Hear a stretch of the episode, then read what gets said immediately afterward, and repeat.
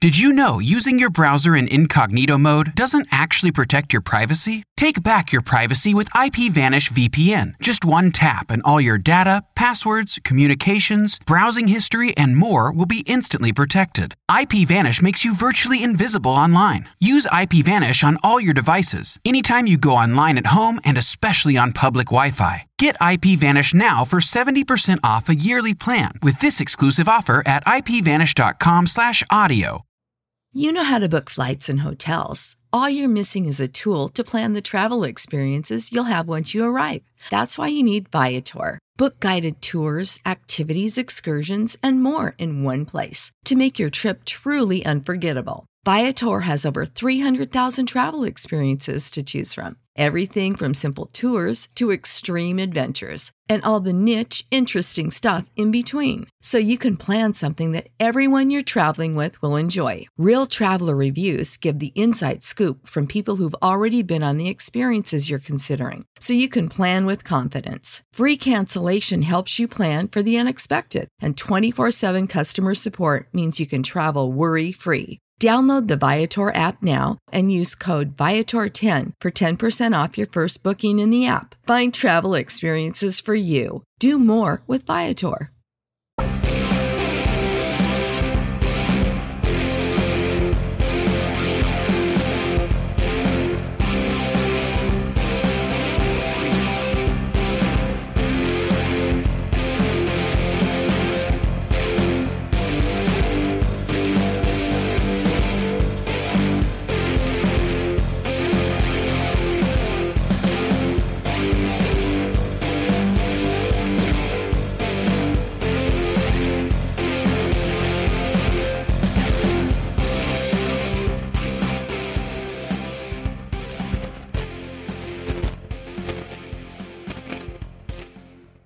Ladies and gentlemen, welcome back to the Attitude of Aggression Wrestling Podcast, episode 283 of the show.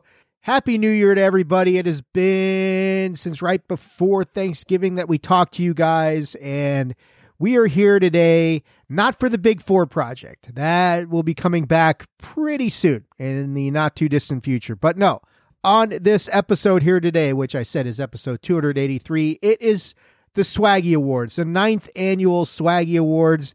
And this year we've done this a little bit differently. We have actually decided, uh, because, you know, hey, people don't dig three and four hour sessions of recording.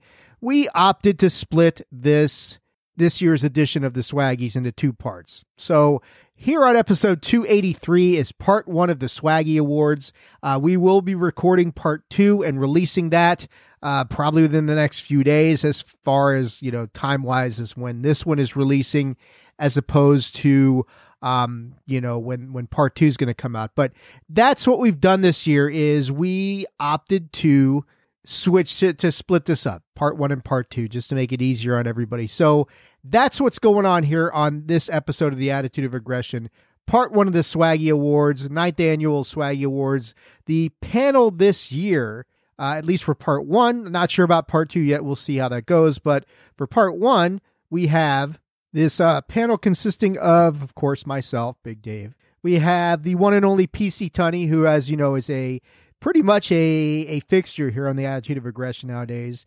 Returning to the show, the phenomenally funky, fresh AJ Balaz, who has been a part of the Swaggies before and was definitely very eager to be a part of this year's uh, installment. The one and only DPP. So I basically got it's it's DWI meets the attitude of aggression again, so I got the whole gang here. And of course, last but certainly not least, the man who kind of started it all. He's the man who kind of got a lot of us into the podcasting thing, or at least introduced us to each other after we'd already started podcasting about wrestling. The one and only Kenny Killa. And uh, anytime Kenny is on any of our shows, it is a special occasion, and that is certainly the situation here today. So that is what we have here on this episode. It is, like I said, going to be part one of the ninth annual Swaggy Awards. So we're going to go ahead and uh, we will um, do this. We will take our first commercial break. And then when we come back, it'll be part one of the Swaggy Awards. You'll hear us talk about it. Uh, after part one is done, then we will uh, go ahead and probably take our second commercial break. I'll do a few closing remarks. I'm not going to go into like uh, on the Big Four project where I touch about the current product because this is all about the current product. So there's really nothing to talk about.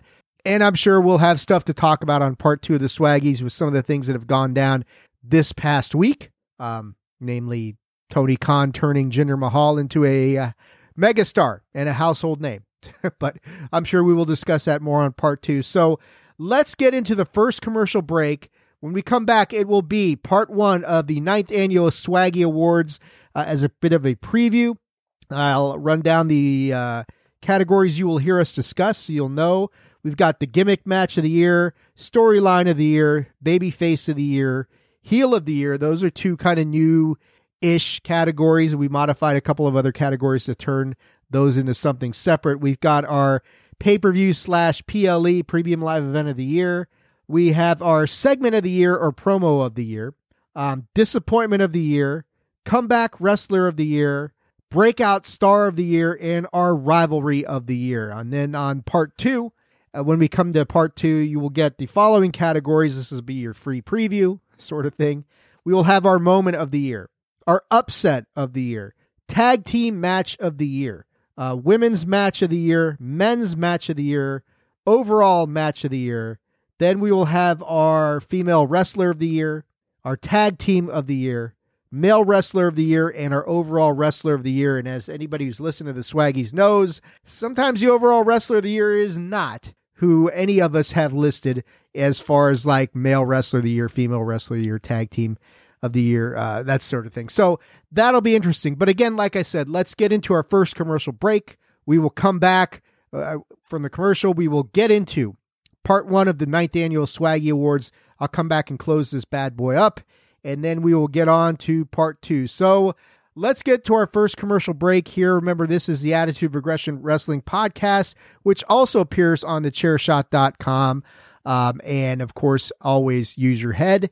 But let's get to that first commercial break. And when we come back, we'll start unveiling the winners, including maybe a surprise category for you long-time listeners of the Attitude of Aggression Wrestling podcast. Excuse me.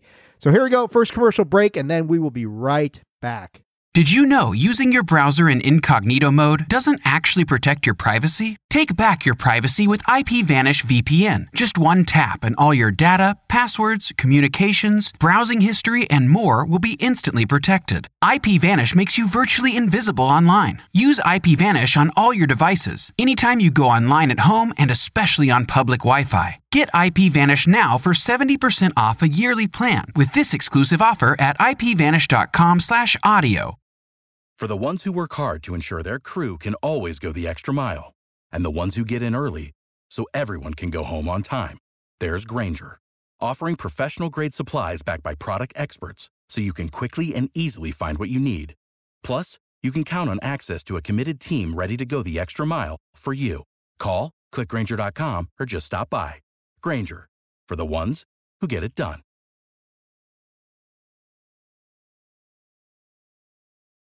When you need mealtime inspiration, it's worth shopping Kroger, where you'll find over 30,000 mouth-watering choices that excite your inner foodie. And no matter what tasty choice you make, you'll enjoy our everyday low prices, plus extra ways to save, like digital coupons worth over $600 each week. You can also save up to $1 off per gallon at the pump with fuel points. More savings and more inspiring flavors make shopping Kroger worth it every time. Kroger, fresh for everyone. Fuel restrictions apply.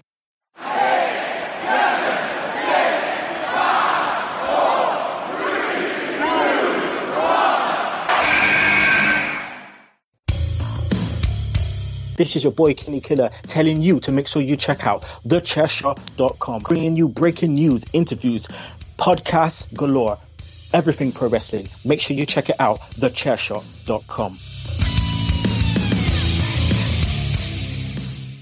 Ladies and gentlemen, boys and girls, basement dwellers, nerds, wrestling fans, everybody in between, it is that time of year again. Welcome back to the Attitude of Aggression and the ninth annual Swaggy Awards. I can't believe this is nine years. I say that every year, and every year I'm still amazed that A, I'm still here, and B, that we're still doing this. So, um, I mean, it's it's remarkable. But nine years of the Swaggy Awards, the annual end of the year award show for the Attitude of Aggression. It is uh, a lot of our one of our favorite shows of the year, and I think its uh, staying power has to do with the categories, which have again kind of modified and shifted this year. And and I know certain people on the panel want a a former category kind of reintroduced under the radar. We'll we'll have to see how that goes. Um, you know, I mean, this is the attitude of aggression. We tend to break rules here and social norms, but anyway. I am your host, Big Dave, Attitude of Aggression. I have a delightful panel here this year. That is the best way to describe these gentlemen. They are all awesome. They're all people who've been on the Swaggies before, and uh, I am thrilled as I can be to welcome them all back. So let's go around the room and welcome in whoever's on the panel. I'm just going to, this is not the order we're going to talk about the categories, and I'm just looking at how they're all appearing on my screen. First off, welcoming back to the Swaggies, the man with only one wife, even though he lives in Utah, or no wives, the one and only, the phenomenally funky fresh, the master of all things trivia, AJ Balaz. AJ, how are you doing, my man? I'm doing good. Winter for Utah is approaching because it's currently snowing while we're recording this. So that was a lovely drive, but I'm Go- doing go pretty damn good. Go ski. Yeah, there's just go right up to the mountains. Hell, I'm like 40 minutes away from the mountains that are right there. Dude, Utah skiing is no joke. I mean, that's as far as Colorado. There's Colorado, California, and Utah, and maybe you There- flip there's- Utah and California. there's a good reason why the license plates for Utah, one of them actually has the tag "the greatest snow on earth." Yes, lots of fresh powder, not the Tony Khan kind of powder, the real kind of powder. That's right. So different stuff. Uh, I'm going to turn it over to the man who has a running tally of basically every swaggy pick he has made for nine years now. Uh, the live studio audience on Bandwagon Nerds, Mr. DWI himself, or at least one half, one third, excuse me, of the DWI podcast. The one and only recovering from COVID, giving it a middle finger, PC Tunney. How the hell are you feeling today, man? I know we recorded DWI 410 yesterday. You were uh, on the mend. Are you drinking today, or are you still on the water wagon? I about 20 minutes ago. Oh man, there he is. So I yeah, we'll see. I don't know. It's not it's it's fine. It's okay. It it it's tasted better, but I'm I'm doing better today. Uh, I'm getting better, but I'm I'm hey, it's not about me. It's about the swaggies. It's about wrestling in the year 2023, baby.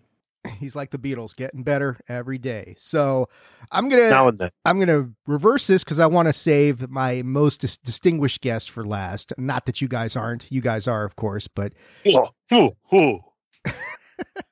he's already upset. He's a scientist. He's got the greatest. What did he do? Something just happened. I He don't put know. his he put his I'm watching Out. porn on my computer camera thing down. Oh, what? Are you on, Dan? I'm just wondering. Are you muted yourself, or are you actually here? I'm here. All right, I'm there he- unmuted. There he is. It's the I'm- I'm- scientist, the man with the greatest basement in history, the Thunderdome, not the shitty WWE version, the cool, awesome Thunderdome, the scientist DPP. Dan, how the hell are you doing, man? I'm humbled. I'm honored to be part of this most prestigious awards. Boy, In the wrestling industry. Forgot my boots and We shovel. are, we are definitely bringing back AJ's. We are bringing AJ's category back for sure with that kind of an intro. So, uh, Oh yeah. and uh, last but certainly not least, I am thrilled to welcome back to the Swaggies. This is this guy is as OG as it gets, as far as this award show goes. As far as basically attitude of aggression and DWI go, it is as old school as it gets. The former host of the Sunday Segway podcast and just one hell of a model Englishman, the one and only Kenny Killa. How are you doing, buddy? I'm doing good. Your boy from across the pond is here. I'm happy to be here. Ninth year. Um, one category that I wish was here is not, but you know, we could um, we can all pray. We can all pray. Um, but yeah, I'm good. Um, I'm happy. Um, it's a new year. Um, it's a new day. I'm just waiting for these categories to get reeled off so I can shoot from the hip and do my rants, man. You know how it is. Is your category that you're missing AJ's secret category? You you know this, man. Uh, well, you know what? That that's as great as an intro as we can get. You know, because surprise, kids, go ahead. You, you guys want to you want to give out an award for Dad Ass of the Year? I, I you- let's just let's just get it out of the way right off the bat. It's an unofficial category. Uh, for for in case my wife's listening to this, I will refrain from any sort of award just in case. But Kenny, I'll I'll go to you first, man. I mean, uh, unofficial category surprise dropping this on you guys. I mean, is is there a in the immortal words of old Gator, dad ass that really stands out to you more than any other? Short and sweet, Bailey. You know, Done. I I got to I got to kind of agree with you there. Um, even even if I'm not going to officially agree, I am going to officially agree if that makes any sense. Tony, uh, are you are you differing from Kenny on this one? I mean, is is it Bailey and then everybody else, or what are we doing here? Uh, this one was from me, and that one right there, that one was from DP. So it looks like we've got at least three, four votes for uh, Bailey for dad ass of the year. Um, AJ, you gonna you gonna uh, you gonna make this a, a unofficial unanimous swaggy, or what are we doing here? Nope, I am not making it a, uni- a unanimous unofficial swag because everyone knows the answer. I had Gigi Dolan.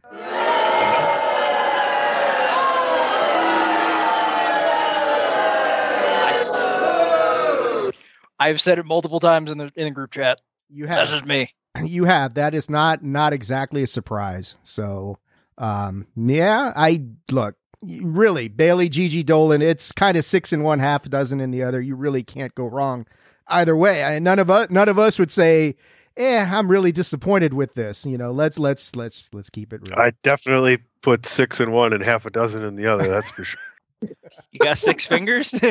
wow. All right. No, wasn't weren't talking about fingers, buddy. And this is why this category is unofficial, unsanctioned. This is an unsanctioned category of the, that that's what happens when Dan calls us prestigious. yeah. Thanks, Dan. It's all you, buddy. It is all it's science. Uh, try to. I, I just love how everyone was Try like, to keep "Pretty it sure professional." unanimous." Yeah, Pretty sure this is unanimous, and I'm like, mm, "There's some, there's some runners." it's dead ass and it's scientific. So, all right. With that little fun uh, diversion out of the way, here is how this works for you guys at home listening. If you have not listened to the Swaggy Awards before, A, where the hell have you been? And B, let us break this down for you. This year's show is going to be broken up into two parts. We're going to do part one here right now, and then we will, uh, part two will air like a week later. Although it seems like we're probably all just going to sit here for a while and talk about wrestling, which is fine. You guys will never know. It's like big. It's like the Big Four project. Three weeks later, you guys never knew the difference. But for the rest of us, we did. Um, the way the swaggies work, we got 20 categories. We're going to break down 10 in part one, 10 in part two. There is no right or wrong answer here, really. It, it is our choices as to what we think was the best of the best in pro wrestling in 2023 in these 20 categories. It is always very interesting to see if we get a unanimous victor, as you saw in the unsanctioned category. Close but no cigar, and it is uh, as as anybody you guys have all been on a lot of these over the years. You know that unanimous clean sweeps are very rare on this thing, but they do happen. So it's always interesting to see where that comes from. So that's it. We all talk about our choices. We kind of give our, our rationale and our reasoning as to uh, as to you know why we thought a category should be what it is, and there you go. So we are going to kick this bad boy off. The first category of the ninth annual Swaggy Awards, covering 2023 gimmick match of the year, and we are going to go to the one and only PC Tunney to kick off officially the sanctioned part of the ninth annual Swaggies. Tony, what do you got in your gimmick match of the year, man? Uh, I, I got a tie. Is that okay? I, there's one thing I forgot to mention. Okay, we we don't really No do ties. we don't No know. ties. No, that's All right, I pick. no I'll no no no no then. no. We don't really do Okay. honorable mentions, but as we've said in the past, if there is an honorable mention you feel strongly about, please mention it and say, "Hey, this was this was on my radar. I really this I- is a close." So if you want to do it that way, if you want to give a tie, that is perfectly fine, Tony. You want to give a co I'll be- co swaggy, I'll be do brief. it. I'll be brief about it. I'll be brief about it. One for the men, one for the women. Um, here, Bad Bunny and and Damian Priest at Backlash in a San Juan street fight was fucking awesome. Everything about it, uh, the build up to it, the actual match. Hold on, Tony. Uh, Sorry for that uh, canine interlude. Tunney, uh, you were about to explain your picks for gimmick match of the year, and the dogs decided to lose their shit. yeah, no big deal. Uh, I think they heard something about a Bad Bunny, um, and they they weren't wrong. Bad Bunny and Damian Priest had a hell of a fight. Uh, San Juan street fight, Backlash, great pay per view. I mean, basically that build to that pay per view was that match. It was excellent. Bad Bunny may be the best celebrity wrestler of all time, um, if you don't count Logan Paul, who, who kind of seems more like a, a real regular wrestler right now. But I have to put that in a tie with Becky versus Trish in the cage match uh, at Payback because that did not, for me, top the list for the women's match of the year. But I thought both of those deserve to be mentioned on the Swaggies today. Yeah, those are both tremendous calls. Um, yeah, Bad Bunny beating uh, Damian Priest and that entrance that he had down there in San Juan was uh was magnificent. Trish and Becky, that was um that was a hell of a match. So yeah, I, good calls, man. Um, we're gonna go to AJ Balaz, the fun- phenomenally funky fresh, the dissenter of the group on the Dead Ass of the Year award, but that's all right. Yeah, middle fingers for everybody. Uh, AJ, what do you got for your gimmick match of the year, man? Uh, so for me, gimmick match of the year, I mean, I, I can't do it justice. Adam Pearce came close of giving it justice, but as uh, Lord Steven Regal, William Regal would say, War Games. Specifically, the women's War Games match. That was really good to me. Surprisingly, outdone the men's because they all have synergy. They all know what they they have chemistry together. In the men's, you had the surprise with Randy and obviously CM Punk at the end, but that wasn't the War Games match. It, it, the women's War Game match was so damn good, so much synergy, so much working together. I I couldn't put that and like that that had to be the best gimmick match of the year to me. It was clearly the best women's War Games match of all time. I would have to say. Um, yeah, that's that's another excellent call. I, I, did want to throw this out there, DJ. If you're listening to this, Dad Ass of the Year was made, especially with you in mind. Kind of that's that's because you know you had your own thoughts about it, and you uh you you ghosted us for NXT tonight. So I mean, what can you say? DP, what do you say? What do you say? What is your gimmick match of the year, man? Well, PC Tunney and uh, AJ hit them hit them both for me. Actually, I, I had Becky and Trish was kind of right up there for me, but the women's War Games match was my gimmick match of the year. Um, same as AJ there. I mean, that match just for me just flowed was was planned out so well. You know, everything they everything they did in that match worked. Bringing in the weapons, uh, the high spots of Io jumping off the cage and with the uh, trash can on her, Charlotte coming back with the moonsault off the top. You know, like everything they did in that match just just flowed perfectly.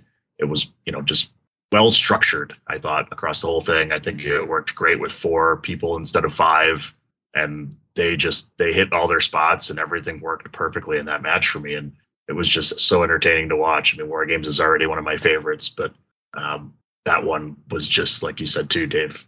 Uh, best women's War Games match for sure. And I think probably the best War Games match I've seen overall. Yeah, I, I mean, I'd have to go back and think like some of the ones in NXT were tremendous. Uh, the War Games matches. Um, I think like the one with uh, Ciampa and, and Cole where they got the air raid crash off the top of the through the table. That one stands out in my mind. But um, yeah, that's a great call. I mean, the women's War Games match was tremendous. Kenny, I'm going to turn it over to you on this one. I, I have a feeling you and I might be going in a different direction, but I want to hear it from you first, sir. Yeah, I'm going definitely going in a different direction. Um, I definitely want to give a shout out to the women's war games match. That match was really, really good. I mean, Io is just crazy. We all know that. But I'm going to NXT actually, and the reason I'm going to NXT is because I'm going to the the men's Iron Survivor Challenge match. Now, this is a new concept that came in um the year before, and I was pleasantly surprised about this new concept this year. Uh, sorry, last year, 2023, they got it spot on with the men's one. Each person in that match had a story to tell, right? And the way they booked that match was perfect. You had Trick Williams going into it needing, I think it was four falls. You had Bron Breakker come out and just literally get three falls straight away in such a creative way. And then the way the finish, it was just high speed. It, it was amazing. I, I, I loved that match. Um, and yeah, that for me, that was uh, my gimmick match of the year. And I must say, I actually thought it was gimmick of the year um, at first. Um, so I had to think on my feet.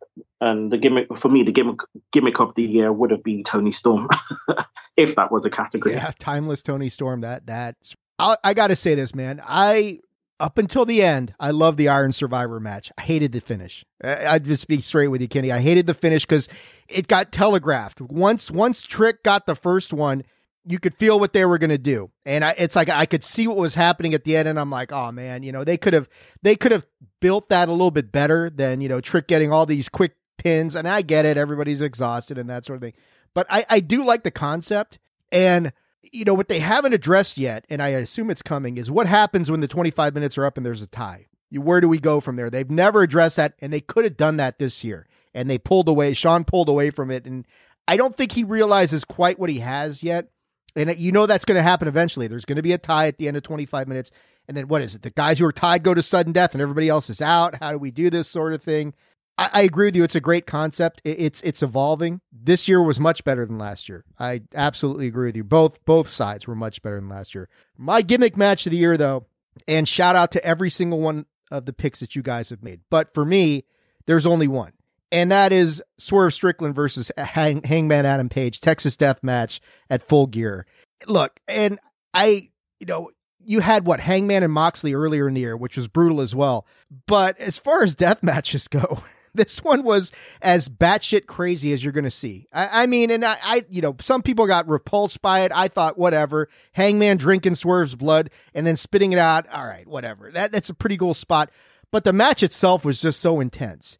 And when you look at where Swerve Strickland is now, coming out of that match, how that match elevated him to an entirely where people are pointing at him saying, This is the guy who needs to be the AEW world champion. Um, I didn't see any gimmick match this year that that topped that for brutality and just craziness. So that's what I got, man. I don't know if you guys watched that match. You saw I know Kenny saw it. Uh, what do you think of that, man? Yeah, um, I did see it. Um, and I was enjoying it until he drank the blood, and I was like, dude, man, why? Like, don't need to do that. The match is great. It didn't need that. Um, and then I'm, and then my mind started going towards like, dude, this is TV deal year, and you're you're drinking blood on the TV. Like, what are you doing? Um, the match was solid up until that point, and even after it was it was great. But yeah, it, it's it, the blood thing just took it out of me. After that, I yeah, I just couldn't get back into it it turned off a lot of people. It didn't bother me. I didn't give a shit. But I just I looked at the match a, as a whole, and I and where Swerve ended up after that, and yeah, a shit ton of outside interference. But you would expect that in a Texas Death Match, and so that that got my gimmick match of the year. Um, we're gonna go on to storyline of the year, and AJ, you are going to kick us off on this one. What is what gets your vote? What is the swaggy for your storyline of the year? Storyline of the year to me, and I, I specifically put it as something different just because it, it made me giggle. And I just put yeeting from the bloodline. Jey finally breaking away from everything bloodline, becoming his own man, starting with, you know, trusting Sami. Sami's part of the bloodline, gets broken up at the Royal Rumble. Like, I, I trusted you. Sees the reading uh, sees the, the writing on the wall, everything else, goes for the head of the table one more time, fails, and then he just goes, No, nah, I'm I'm gonna do this on my own now. So I I thought that was great storytelling on Jey becoming his own self instead of that Uso. He even said it himself in a promo where it was like for a long time they kept calling me the other Uso. It was it was Jimmy and Jey. Jimmy was like the highlight reel. Now Jimmy's the other Uso now, but Jey was just like I'm finally in my own light. I'm breaking away from the bloodline, getting entire spotlight tr- main event treatment and he's doing so he's doing pretty damn good so far not gonna lie. So that's why i think the the buildup of why did Sami do this and then slowly realizing like this bloodline shit's kind of annoying me. It's it's it's making me not who i am and then making himself what he is now on raw and not anywhere near the bloodline. So i enjoy that thoroughly. Yeah his um excuse me, his breaking away from the blood. I mean, the bloodline wasn't the story it was a year ago, but it, it evolved and it morphed into a different kind of story. And yeah, Jimmy and Jey, uh, Sami, all that stuff was right front and center at the, the kind of the dis- dissolving and then evolving, so to speak, of the bloodline was its own story this year. That, that that's a good call. DP, what do you got, man? What is your storyline of the year? Oh, it's exactly what you guys are just talking about. It's that's more I put more of the bloodline civil war you know on a whole that storyline. I mean that's, that's like you said it's been going on for a couple years. It's you know it hasn't been as huge as it was before maybe but it's still evolving changing. And that what makes a good story right is that we're still invested in it. And seeing yeah Jey break away and his his feud going up against romans. You still saw Sami Zayn and KO you know when Zayn finally you know broke away and turned and and him and KO versus the Usos, and you know they have all these different facets of this storyline that all work well together, that have all been great, have all been entertaining to watch. You know, every bit of it is still great. And, you know, I, I feel like I should preface all my picks are going to be main WWE main roster stuff because that's what I watch. So, you know, you're going to see a common theme. But to me, that one was just light years ahead of any other storyline going on that I've been watching. is just that, like you said, evolution, de evolution, the roller coaster ride of who is going to be part of the bloodline, where are we going, has just been entertaining to watch day in and day out. And it's still evolving as we speak.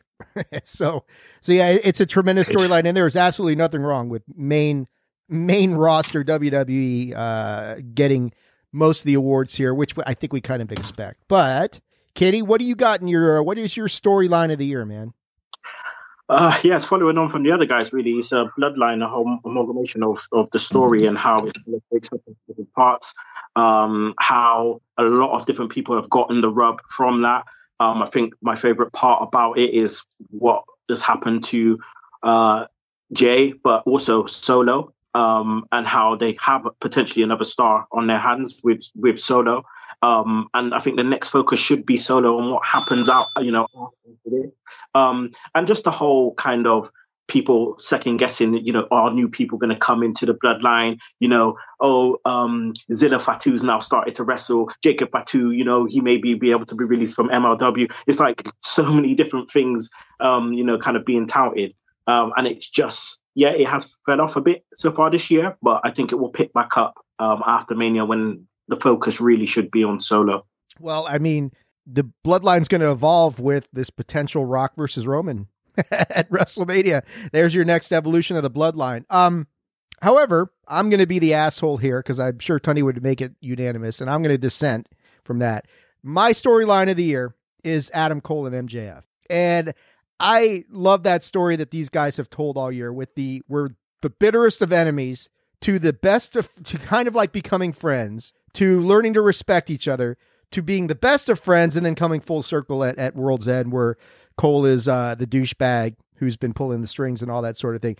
I, think I like this story and, you know, because I know the bloodline's going to get a lot of attention on, on these awards, but I gave this some extra love because of what it did to MJF. And it turned him from scumbag into our scumbag for the AEW universe. He became this massive baby face out of this kind of this accidental pairing. And I don't give Tony Khan a lot of credit, like Meltzer sucking his dick, telling him that he's Booker of the Year. Fuck that. You got lucky with this one. This worked out better than you thought, and that's because you had two of the best guys who can tell a story working it Adam Cole and MJF. That's the only reason this thing worked. It shouldn't have worked. Um, but I, I love the story. I love the result of it. It it catapulted MJF to the next level. And I and make no mistake, working with a veteran like Cole was the best thing for him. So I, I think that's why I'm giving this the storyline of the year. Just the impact that this had on, and you know, we're going to talk about it. AEW's had a very up and down year, and it's certainly ending on kind of a down note. But that story, you know, Ring of Honor tag team champions and and all the shit going on with All In and and keeping that story going even after Cole breaks his ankle. I you know that's that's kind of okay. You guys do a lot of things wrong, but you got that right, and that's why it's the it's my story of the year. That's a pretty cool pick, Dave, because that probably was a, at the at the least it's the storyline of the year in, in AEW oh, because oh, it you you you you double you double turned through the course of a of a rivalry Multiple of a storyline, right? They double right. turned so a couple times in that. But I'm just saying, like you know, you like like Austin and Hart, they you got the double turn. Like you got the double turn out of this that you wanted, and it and it was it was something that it was one of very few things AEW got right this year. Yeah, I I, I agree. There's not a ton. This was one of them. So yeah, good pick. Tony, Tony, what do you got for your story of the year? I mean, the bloodline. It, it, like, let's go back, right? Because I got my awards here. 2021, my storyline of the year: Roman Reigns, Tribal Chief, Bloodline. Bloodline begins, right? My storyline of the year last year: Sami Zayn and the Bloodline, right?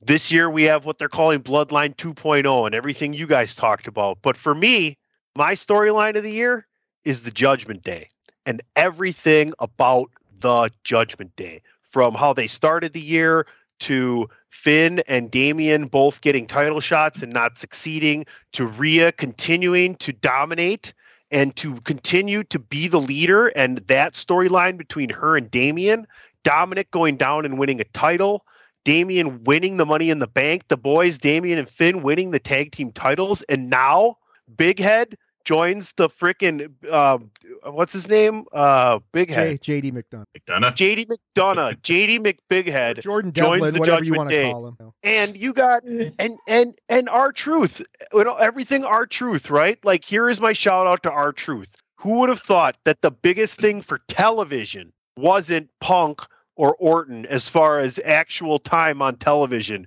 it's R-Truth our truth has been a fucking star every single week on television and everything he's been given and he's an example just like he said and Miz has said and and Foley and guys like that have said alls I know is I'm getting TV time and I'm going to knock it out of the park with whatever I can do.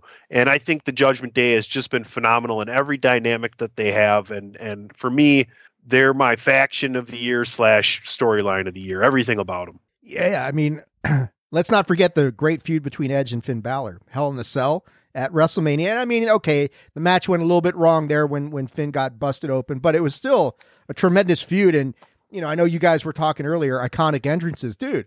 Edge and Finn's entrance at WrestleMania 39 is right up there with the best entrances of the year. So, no, I think Only only Edge can come out to South of Heaven by Slayer. right and get away I with feel, it. I feel like And he's the only one that could have. everybody cheering for it. That's exactly right. Um, no, it's it's a good call, and, and the Judgment Day is another one of those. You know, and I mean, this is kind of the year of the return of the factions. You know, it, for a while it was just the Bloodline, but this year you had a few more pop up that you know you almost got to think. Do Well- we have a Faction of the Year award because they've not you got been you got some more. You have some more stable factions too to kind of make it even more punny. Um, damage control. you- You, know, you know exactly that that was the next thing i was going to say so yeah i mean plus you got like that mini faction of of of like ko and Sami and cody and seth kind of thing going on there too no, it's a good call, man. Judgment Days. Uh, talk about. I mean, a group that seemed dead in the water and kind of really rebuilt themselves as the year went along and became a much bigger thing than they were when the year started. So good call. I, I think I think we all wrote them off after Edge got kicked out. I'm pretty sure all of us in on whatever They were lo- podcast and or whatever losing show every week, Yeah, but right? if dead you in listen three to to- months. edge goes on jericho's show i think podcast yeah since he's been there i think that's what it was but he talked about that and he's like yeah i started judgment day and then i abruptly left judgment day and it was because we just figured out that there was nowhere to go with me being in Judgment Day, but they had a way to go without me being in Judgment Day. And so Edge even admits they realized the people booking, the people writing, and himself and the rest of the members at that time knew that they didn't need they didn't want or need to have Edge inside the Judgment Day. Yeah, and that was the best thing for them was him getting booted out and what that led to. So, yeah, that's a good call, Tony. That's an excellent call. We are going to go to DP to kick off the next category. This is kind of a a, a newer one that we've installed this year. Baby face of the year, face of the year, not you know the face of the of the industry, but who is your biggest baby face of the year, Dan? For me, this last year, I'm giving it to Jey Uso. I think he had his breakout year. You know, there was again part of that bloodline storyline, but he finally got to show what he can do on his own. You know, he got the main event moniker. He had not only starting off the year, you know, as part of you know with his brother as the tag team champions, you know, for that long reign, putting on one hell of a tag team match at WrestleMania with Zayn with uh yeah Zayn and KO, and then finally breaking away, having that you know main eventing SummerSlam with Roman Reigns, you know for for the uh, tribal combat match, uh, the tag team matches he had, you know after he came you know with Cody, you know winning the tag titles quickly, but then just his singles role. I mean the the pop he was getting coming out and the you know his own kind of character really came out a little bit more than just being part of the tag team with Jimmy out there. Yeet, yeet, And, Kenny. you know, yeet, yeet. Yeah. He's you know he's got a bit he's got a bit he's got you know everything going for him. Uh, you know I, I ex- kind of expect some big things from him. I think you know as a singles wrestler, you know because he's certainly not done yet. You know I'm sure he'll get his they'll get get the one on one with Jimmy at WrestleMania. But I thought he had you know like you know could have been the breakout star of the year too. I guess right. But I, I thought you know babyface of the year just because he got over so much with that crowd. they loved him every time he came out, and he just he got a chance to have his own personality shine through, uh, you know, without anybody else around, not, not being you know second fiddle to Roman Reigns, and you know underneath the, that umbrella. I think he really shined last year for sure. And don't forget, the only person who has pinned Roman Reigns in four years is Jey Uso. So yeah. you know that's you know that that counts for something. Kenny, who is your pick? Who's your baby face of the year, man? Uh, so I've gone with Cody, um, and the reason I've gone with Cody is, I mean, he started out the year winning uh, the Rumble, um, and he's had a solid year when it comes to not only on TV and uh, you know the way he has the crowd, merchandise, and all of that, but also the way he has affected the live shows over the last year um, as well. Um, it's he's you know he's he's done tremendously well. Yeah, he hasn't finished his story, and we were all kind of surprised and taken aback about you know what had happened at the end of WrestleMania um, night two. But um, I believe he's been very consistent. He's his his um, the crowd are consistent in terms of cheering him on, the pops, um, singing his song, um, and uh, I think you know he has followed that babyface trope of you know um, always having to come, you know, come from behind or dig deep. I mean, you look at the storyline at the moment that's happening with Shinsuke Nakamura, which is, for me, kind of brought out a lot more in Shinsuke in terms of his his heel tendencies and go into using the subtitles and all that kind of stuff. I think Cody was the right person for him to to be able to face. You need a good baby face to be able to get, you know, heels like that over, especially heels who are kind of struggling um, at a point. So, yeah, for me, it's it's Cody Rhodes. That's a great call. Uh, no doubt about that. My, I'm kind of going on the opposite side of that coin because I think we're kind of talking two sides of the same coin. My baby face of the year is the world heavyweight champion Seth Rollins. I, I think Seth is probably the greatest accidental baby face of all time because you know he wasn't supposed to be the face. Everybody was supposed to be booing him. Then the next thing you know, everybody's singing his song and he's getting all these thunderous ovations. yeah, exactly. And and he goes from, you know, I mean, for a while they were trying to resist it. It seemed kind of like when Becky was supposed to be this this heel and no one would accept that. And then with Seth, he just turns into and, and it and it got such an organic push. And, and everybody started to cheer him, sing a song. Next thing you know, he's the world heavyweight champion, and he's been the world heavyweight champion ever since then. So for me, I mean, Cody's yeah one side of the coin. Seth is the other side of that coin, and and I just think yeah because Cody left when he when he left when he got hurt he was this massive baby. Face. Seth was the guy who put him out allegedly. Seth wasn't supposed to be this, but the fact that he is that talented and that charismatic enough that you can get so over just with a song is is a testament to Seth Rollins and just how talented he is. So Seth gets my vote for babyface of the year. Um, Tony, what do you got, man? When I when I tried to decipher who I wanted to pick for this, I, I thought of Stone Cold Steve Austin and JR and their term for the biggest of baby faces and how they become the biggest of baby faces. And that is a term they like to add to it uh, called the white meat baby face. And there is no whiter, meatier baby face than Cody Rhodes. Cody Rhodes is family. Cody Rhodes is doing what's right. Cody Rhodes is standing up for what's wrong. Cody Rhodes is paying for the wrestling class and their airfare and tickets to go to WrestleMania this coming year. If you don't know what the wrestling class is, look it up. It's pretty damn cool. Uh, Cody Rhodes to me is easily the baby face of the year. Thought you were going to say Sheamus, a white as yeah, white as yeah, you, you said get much whiter than that. nothing I'm so white. I glow all the time, especially at night. Banger after banger after banger.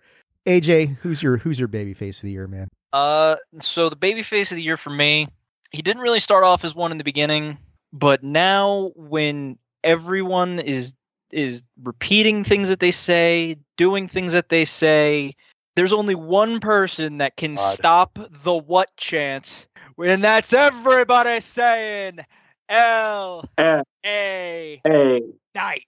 Yeah. Yeah. Yeah. yeah. No, no, it's Cody Rhodes. Let me talk to you. Oh no, that's he's, he's gotten the rub of the century with having to face Roman Reigns. He's gotten the rub with John Cena. He's now getting the rub with Randy Orton. He's and like I said, when was the last time you heard a what chant going off? There's no more what chance. It's the yeah, yeah, all the time. That's all you hear. He doesn't even have to say with he he says with everybody saying he doesn't have to say his name anymore. All he has to do is just point one finger, and they all know who. He's he has the crowd at the palm of his hands. He's red hot, white hot even, and there's only just greater things to happen into 2024 for him. So that's why I'm going to go with the good old megastar with L.A. Knight. Yeah. Talk about another accidental yeah. accidental baby face that that wasn't supposed to be that way. So I got him in a different category actually, yeah, but that's not a yeah. I do too. I Same. do too. So but, on that note, we're going to go to the other side of the spectrum. The bastards, the you know, not Pack, but the other bastards, the heel of the year. Kenny, you're gonna kick this thing off. Who is your heel of the year, man? Right. No, I oh, I kind of have a tie. I literally last minute changed. I think changed my mind. Um, I just changed my mind on one too after you guys. Yeah, so that, you know it tends to no, happen. I'm gonna, I'm gonna, I'm gonna do change it. my mind um, on the show after listening to you guys. I'm a. I'm definitely gonna do a um an honorable mention um to Dirty Dom. But my heel of the year is going to one guy who is an instant classic and has now got a, a group called The Patriarchy. A guy can come onto TV, right, and say, you don't you don't talk about dead, you know, dead family members. You just don't do it. You just don't do it. And the way this guy has come onto TV, right, and decided to call out people's dead fathers and build a compilation of it right, has to be the heel of the year. He's done so well with this. I, I, you know, it's com- completely surprised me. I didn't think it was going to move into anything, and now it's moved into this thing where he's even got Nick Wayne's mum next to him. I, I, it's, it's, it's amazing. It's amazing. He's the heel of the year for me. Kenny Christian though, he's father of the year. Come on, man. You you can't make a father of the year heel of the year too, can you? I guess you no, I, I I love the call, man. It it is a great call, and I mean he would be my honorable mention, and your honorable mention is actually my heel of the year, and that's Dirty Dominik Mysterio. And the reason why I'm giving it to Dom over Christian is Christian can actually talk without being booed out of the building. Dominik Mysterio.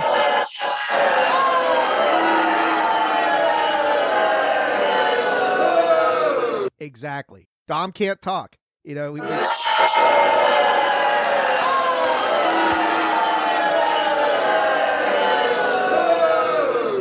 this is my yard. There, so, I mean, that was every time Dom does that shit, and he gets it, it is it is like to me it is the Raw after WrestleMania 33, where Roman stands in the ring for seven minutes and can't say a fucking word, and he's just like, got him in the palm of my hand. Dom has that every single night. I mean, San Diego has disowned his ass. That's how hated this guy actually is, and he's so young. What's up, Kenny?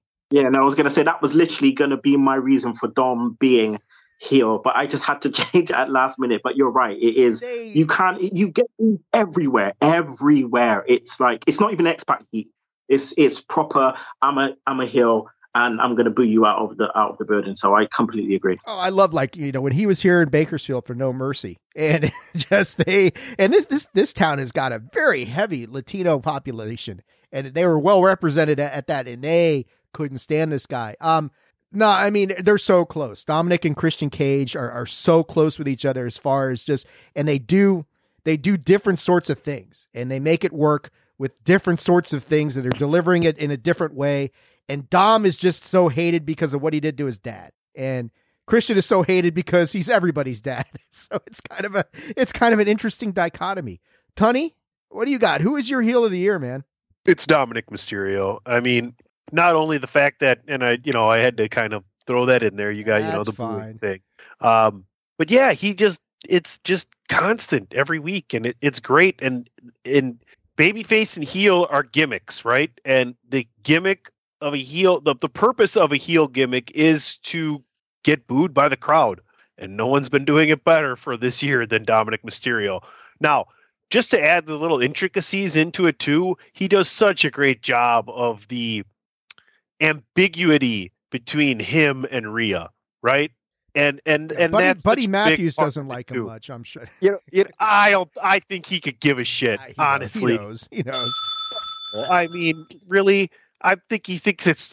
I bet you he's thrilled that it's Dominik Mysterio and not anybody else. How about that? Let's put it that way. If you really true. want to, you really want to talk about it, right? The guy who they say just eats chicken fingers and plays on his phone all the time. But what do you expect? He's 21 years old now, maybe even. Yeah, Dan, that's you. Um, 42, and I still do that. but Dominik has Except done a it's a. Switch or a I- Steam Deck instead. Dominik Mysterio is 1000% a future WWE champion and Hall of Famer. The kid's got it, and barring uh, career ending injury, he's going to go on to be one of the greatest of all time, in my opinion. He's he's he is already almost figured out how to start to have a personality and and get over with the crowd and he's only going to get better and better and better and that's only going to multiply as the years go on because he's so green in the ring. He's he's just it's going to be amazing what he can do in like 3 years from now and then 6 years from now. It's going to be nuts And you That's know one of the great things I love about the factions. You know, he gets an opportunity to to learn and to ease his way more to that you know heel character and get a little bit better and better and over a little bit more. I, that's one of the reasons I love having those factions. And I think putting Dom in Judgment Day there was just a, a home run hit. Great idea. and let's be honest, uh, some of the best heels when they get redeemed eventually, and some of them can't be. Dominik, we know is going to get. There's going to be that reconciliation with his dad, some, and when that happens, hopefully it happens like Mania. That's going to be one of those WrestleMania moments where you know it's not going to be Liz and Randy, but it's going to be you know along the same lines. So I I can't wait for that to happen, and you know it's happening at some point in time. Um, AJ, let's turn it over to you. Your heel of the year, man. You know, I I was going to act I was going to say Cage just because I I love the whole gimmick of dead dad like so I hear uh I hear your mom's in the crowd but not your dad cuz he's dead. Uh but uh, it, it has to be Dom because of the entire fact that Tony said. He can't talk. And I don't mean he can't talk on the microphone like he doesn't have the ability or he sucks at it. They literally will not let him talk. He's higher than X Pac heat. We didn't even think that kind of heat was possible. Just being, I know that it's the 2024 show, but the fact that day one that happened, he couldn't talk in San Diego in 619. They would not This let is- him talk. this is great gimmick heat because you brought up one other example with Roman Reigns, right? And the other Roman, mm-hmm. the other, the other example is Vickie Guerrero. So now those three, the way they've gotten booed in those particular ways, that they're all the same. That's gimmick heat. That's not I hate you as a person. That's like, man, I, I'm booing you for the storyline because you're doing a good fucking job.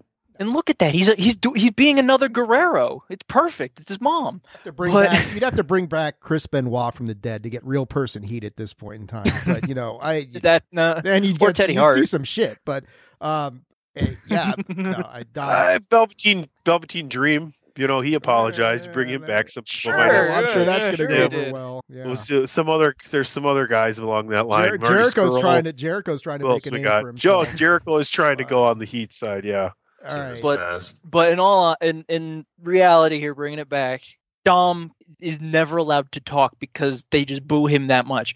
How much of that is piped in, I don't know. Much. But for being there but live, not people are legitimately booing like this is part of your gimmick. You shut up. You're not allowed to talk at all because we love Rey Mysterio that much, and you're you're like a bastard, literally. So I think it's just part. I think the audience loves to participate, and they've given Yeah. them a chance to participate in something that they like to do. So yeah, it works. There was a camera in the War Games like waiting cage, and you just see him with his ears covered when he's the only one in there. Like, I don't want to hear it. I don't want to hear it. I'm I'm canceling out all you guys. So I I just think that you can't be a better heel than having the entire world, gimmick or not. They probably don't hate him in real life, but hate on someone that much, and it's just perfect for the character. But Christian Cage, I gotta say, very close second, just because telling the the crowd that has like a, a single mom, yeah, your dad's dead, or telling Edge to go fuck himself, that too. Yeah. that was that was it Dan. was probably like. It was probably like, oh, by the way, Beth texted me before. She wanted me to let you know. Go fuck yourself. Uh, DP, bring us home on this one. Who's your heel of the year, man? I mean, it's it's really nobody else but Dom. Uh, but I got him in another category. So just for the sake of having someone else to like just give a shine to a little bit. I'm, I'm gonna I'm gonna say Logan Paul, um, just because you want to talk about like real person heat. Like just as far as a person, a lot of people hate him. Just just hate him. Hate the way he is, kind of that whole you know social media star. I see a slow hand raise there, AJ. I yeah yeah. know, and- and- I was going to say a lot of people don't get him. AJ gets him and still hates him. So I guess there's your point. Uh, yeah, I think like And- with him, Yeah, people resent him. It's like you have no business being this fucking good. And and and he's Yeah, damn no, that, good. that, that's where I'm at. Right. I don't Every know. time you see him, he's damn good. He puts in the work. He puts in the effort. He's one of he's a fantastic wrestler, athlete. You know, so I think going outside of the wrestling world and, and entertainment wise and like trying to you sell your brand and stuff, if people truly look into who Jake and, and, and Logan Paul are, they work fucking hard and they're actually pretty good. Yeah, they're no, pretty they good. do. They're pretty good guys too, by the way. Um, so I'll just leave it at that. they have made their gimmick yeah. work to maximum Oh, effectiveness. for Oh, sure. yeah, yeah, right. And yeah, and every time you see him, every time he, he comes around, you know, this you know, you don't want to see him like the crap. You know, everybody hates him. He has kind of that squirrely heel. You know, whatever they tried to do at the beginning when he first came in, and the Miz turned on him like they were going to put Logan a, Paul as a baby face. Whatever that was two years ago, I guess now. But like, re- quickly realized that was a dumb move because he is he is a phenomenal heel, and he plays that heel character so well when he's there and so much so that they gave him that U.S. title, had him beat Rey Mysterio. You know, him and Ricochet had moments there.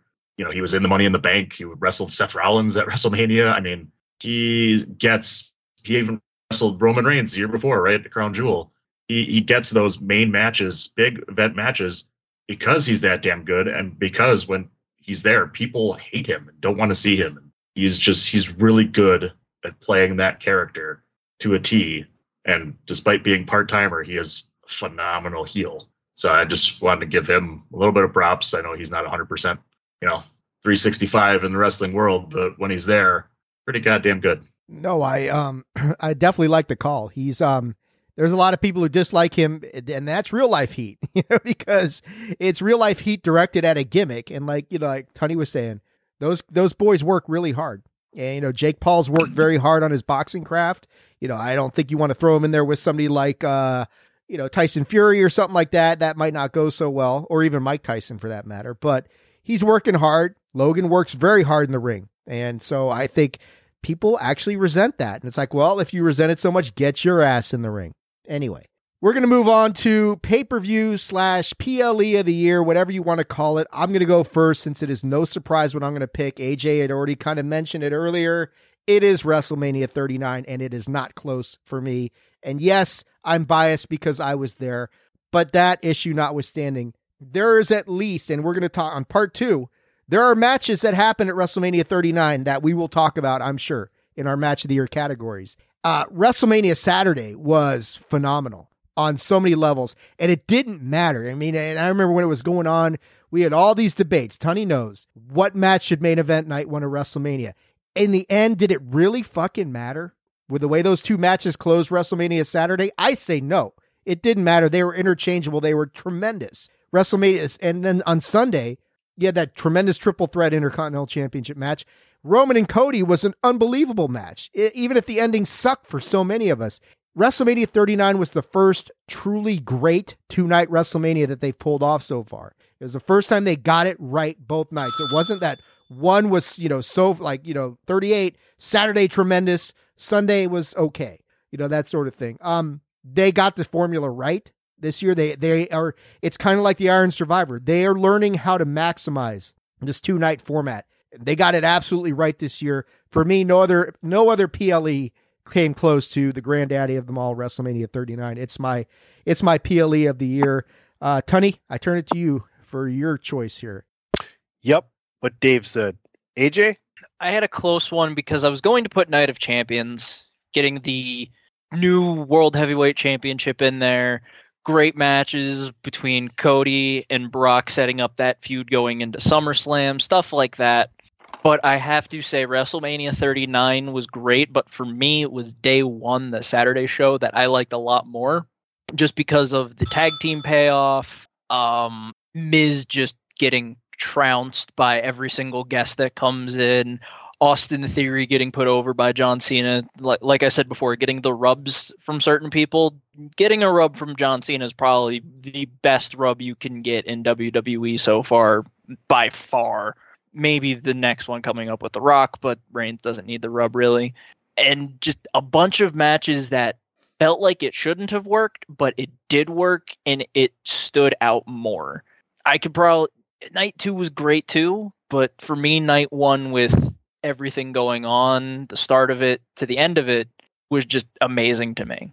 Dan, what do you got for your PLE of the year? Are we going around the horn with this one? Because it's it's definitely WrestleMania, and I um, with AJ on this one, I, I specifically would call out day one for me as well, just because I thought that one, you know, from top to bottom was was just uh, you know a scotch better than night two, uh, but it's pretty darn close. You know, you got we got John Cena at a at a pay per view at a WrestleMania you know, when he's not around full time. You got yeah the the whole Miz thing and Pat McAfee showing up. You got Rey and Dom. You had Rhea Ripley, you know, in Charlotte where you know Ripley starts her title reign. The tag team match, you know, KO and Zayn with the against the Usos closing it out was just fantastic. And you had Rollins in that one with Logan Paul, like I mentioned, you know, with the Logan Paul heat I thought just that that card that day, like every one of them hit for me. Like everything was just fantastic. There wasn't didn't feel like anything slowed down in any of those matches. It was just really good all the way around. And let's I, let's not undersell the fact that the disappointing ending to WrestleMania 39, the disappointment so many of us felt was set up by the by the Sami and KO dethroning the Usos. So you kind of thought, hey, maybe this really is the end of the bloodline, and then you get the rug pull. You go ahead, Tony. I didn't take any time really uh, in this category, so I just want to ask one question around the horn really quick, and it's just a yes or no, and then Kenny, you can go ahead. Do we really need John Cena and Brock Lesnar at WrestleMania this year? AJ? No. Dave? Dan? Hell yeah. Kenny? Okay. No. Just checking. Now we'll get back to Kenny. Is this not the wrestlers be... you need, but it's the wrestlers you want? Right. Or we deserve Man, wrestlers. If only this was a DWI, that would be the yeah. that, that would be the title. We're gonna go to Kenny to see if we have got a unanimous swaggy here early on in part one. So. Uh, yeah, we do. I want to give a shout out to Wrestle Kingdom um, 17 night one um, because that was their first time trying the two nighter, and the second night was horrible, but the first night was amazing. Um, but yeah, we're going around the horn with this one, man. WrestleMania. I mean, I was so, you know, I was so surprised the way every match was hitting. I was so surprised because night one last year, um, the year before, was amazing as well. Um, and you know, there was one or two that I was like, mm, but with this one, it just hit, hit after hit after hit, you know, and it kicked off like obviously with Austin Theory and, and John Cena as being, you know, the kind of upset. But then the the Street Profits match, you know, yeah. the tag match, yes. that was really good, and that surprised me. And I think that started the whole surprise thing for me because then that went into Seth Rollins and Logan Paul, and that was just amazing. So yeah, just like what DPP said, you know, night one particularly was for me amazing, but WrestleMania as a whole, yeah, nothing beats that for me, man. Dave.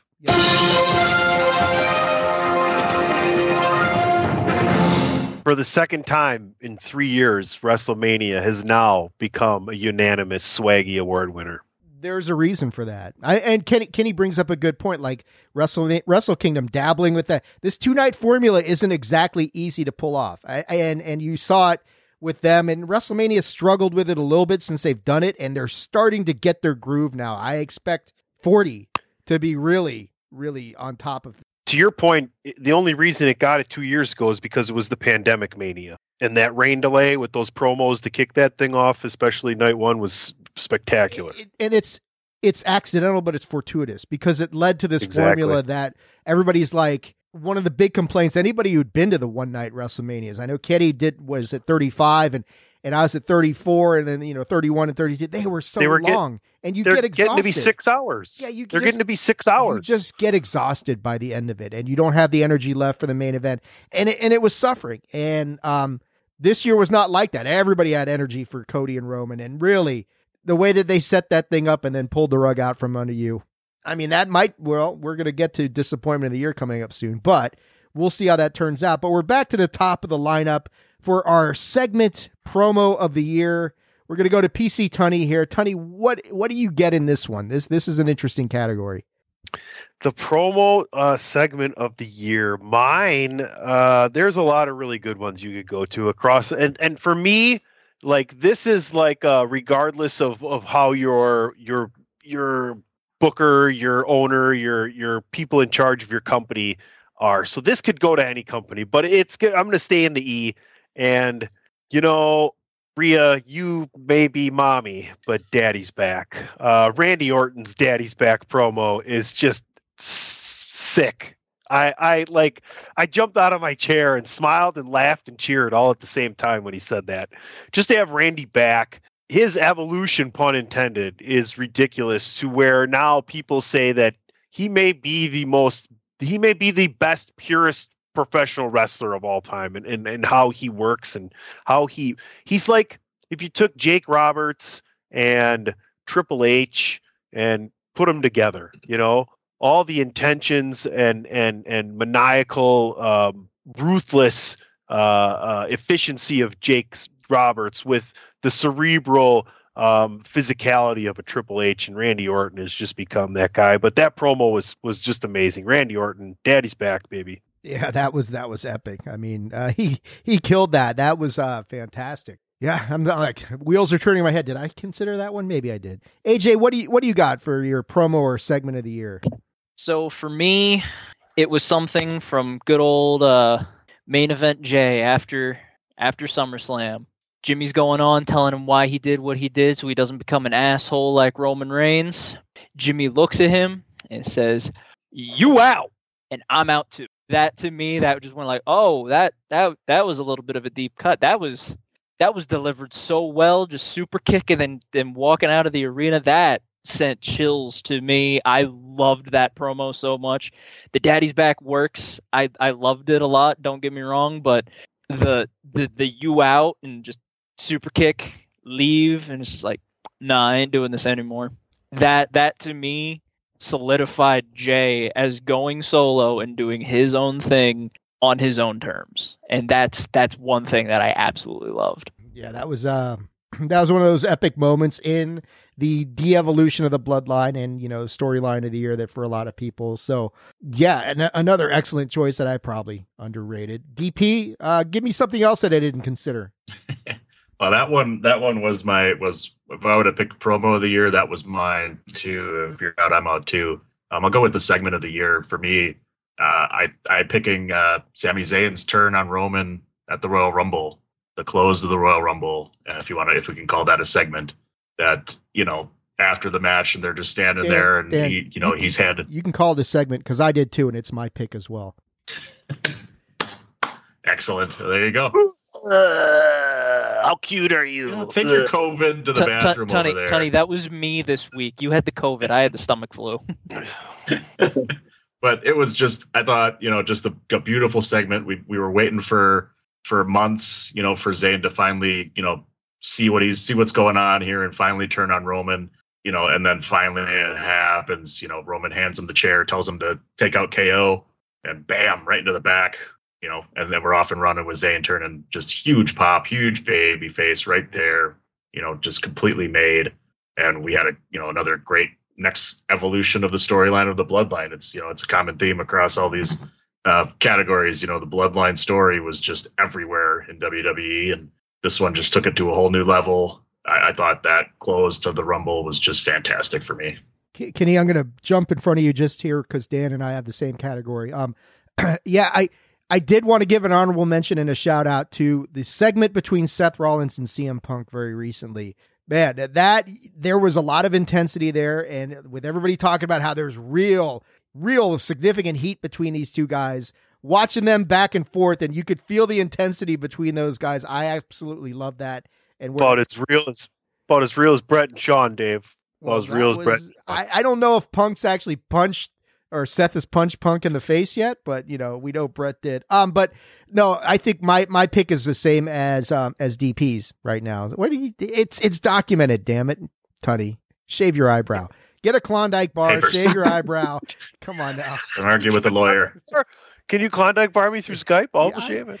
If my name was Wonka, I could. But um, I can DoorDash it. Yeah, I I agree with Dan on this one because the end of the Rumble with with Sami turning on the Bloodline was more cinema than it was pro wrestling. It was everything going on, the drama of that moment, of that leading up to that, and Roman in his face just you know say, "What the fuck is your problem?" and all this kind of stuff, and and the crowd urging Sami to stand up, and then when he does it, just the reaction of Jimmy and Jey, like, "The fuck are you doing, man?" And then they Jimmy super kicks him, Jey walks off. You're not sure what the hell's happened.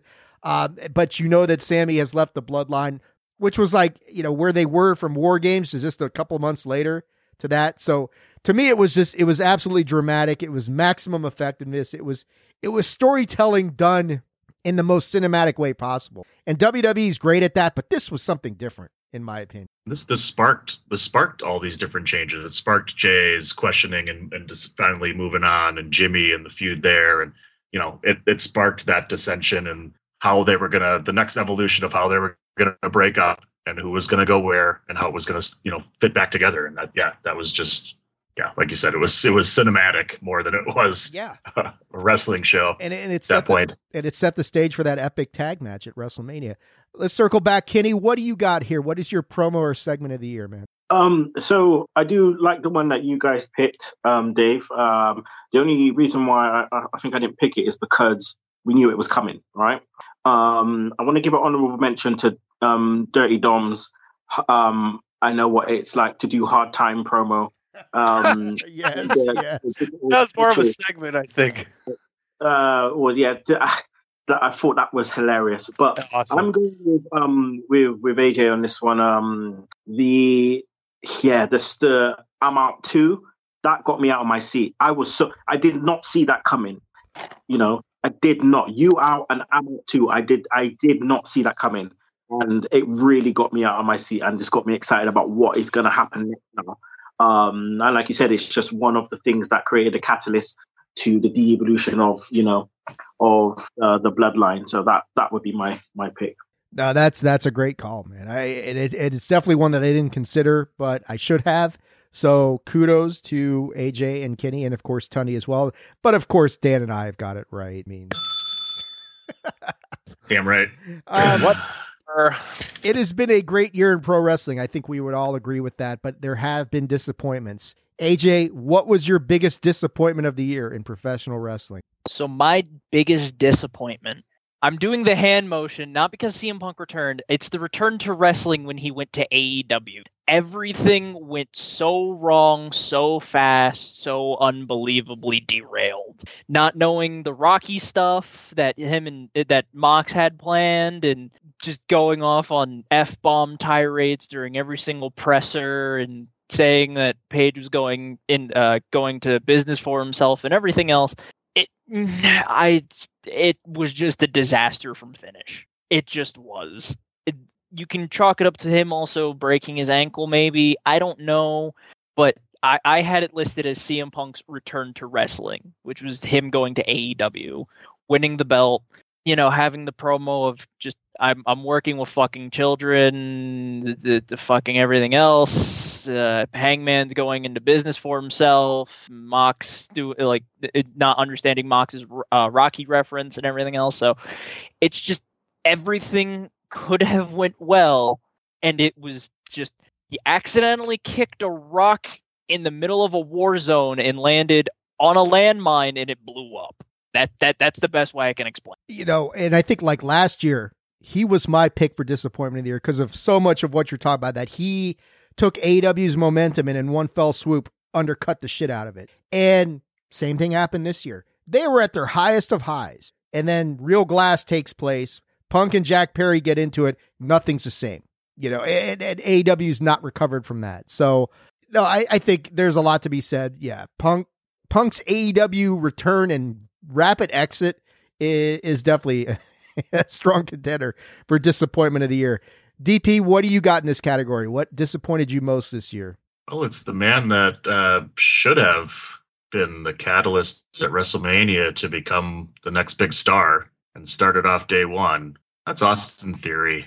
You know, I thought, you know, it seemed like they were putting, you know, the the straps on him and, and making him you know the next big star. He got he, he gets to go one on one with John Cena at WrestleMania. He was in segments with The Rock, I think, too. Like they tried, I think, everything to him over, and it just didn't work. Like I don't know what the hell happened there. Like he started off the year right, everything was on his way. He couldn't hold up with a you know in a you know promo battle with Cena, and then it just he disappeared. Like he they got got rid of the title.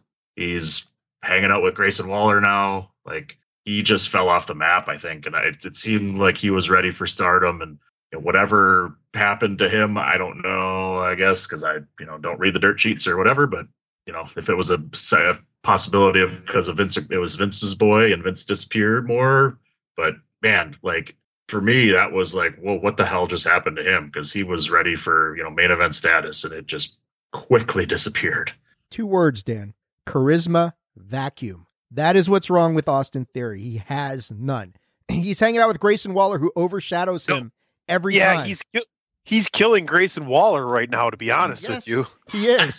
He's he's got No, the look. true. Look, think true. About, think about theory though. He's got the look. He looks a million bucks. He can do it all in the ring. He's got all that talent. He has no charisma, and it dilutes everything else about him. And like you're saying, Tony, he's, dragging Waller down. with Waller's got He's got tons of charisma. He's got a hateable face too. A punchable. Face. No, but like I mean that I mean that seriously though. Yes, he looks like a douchebag. Kitty's laughing. Kitty's laughing.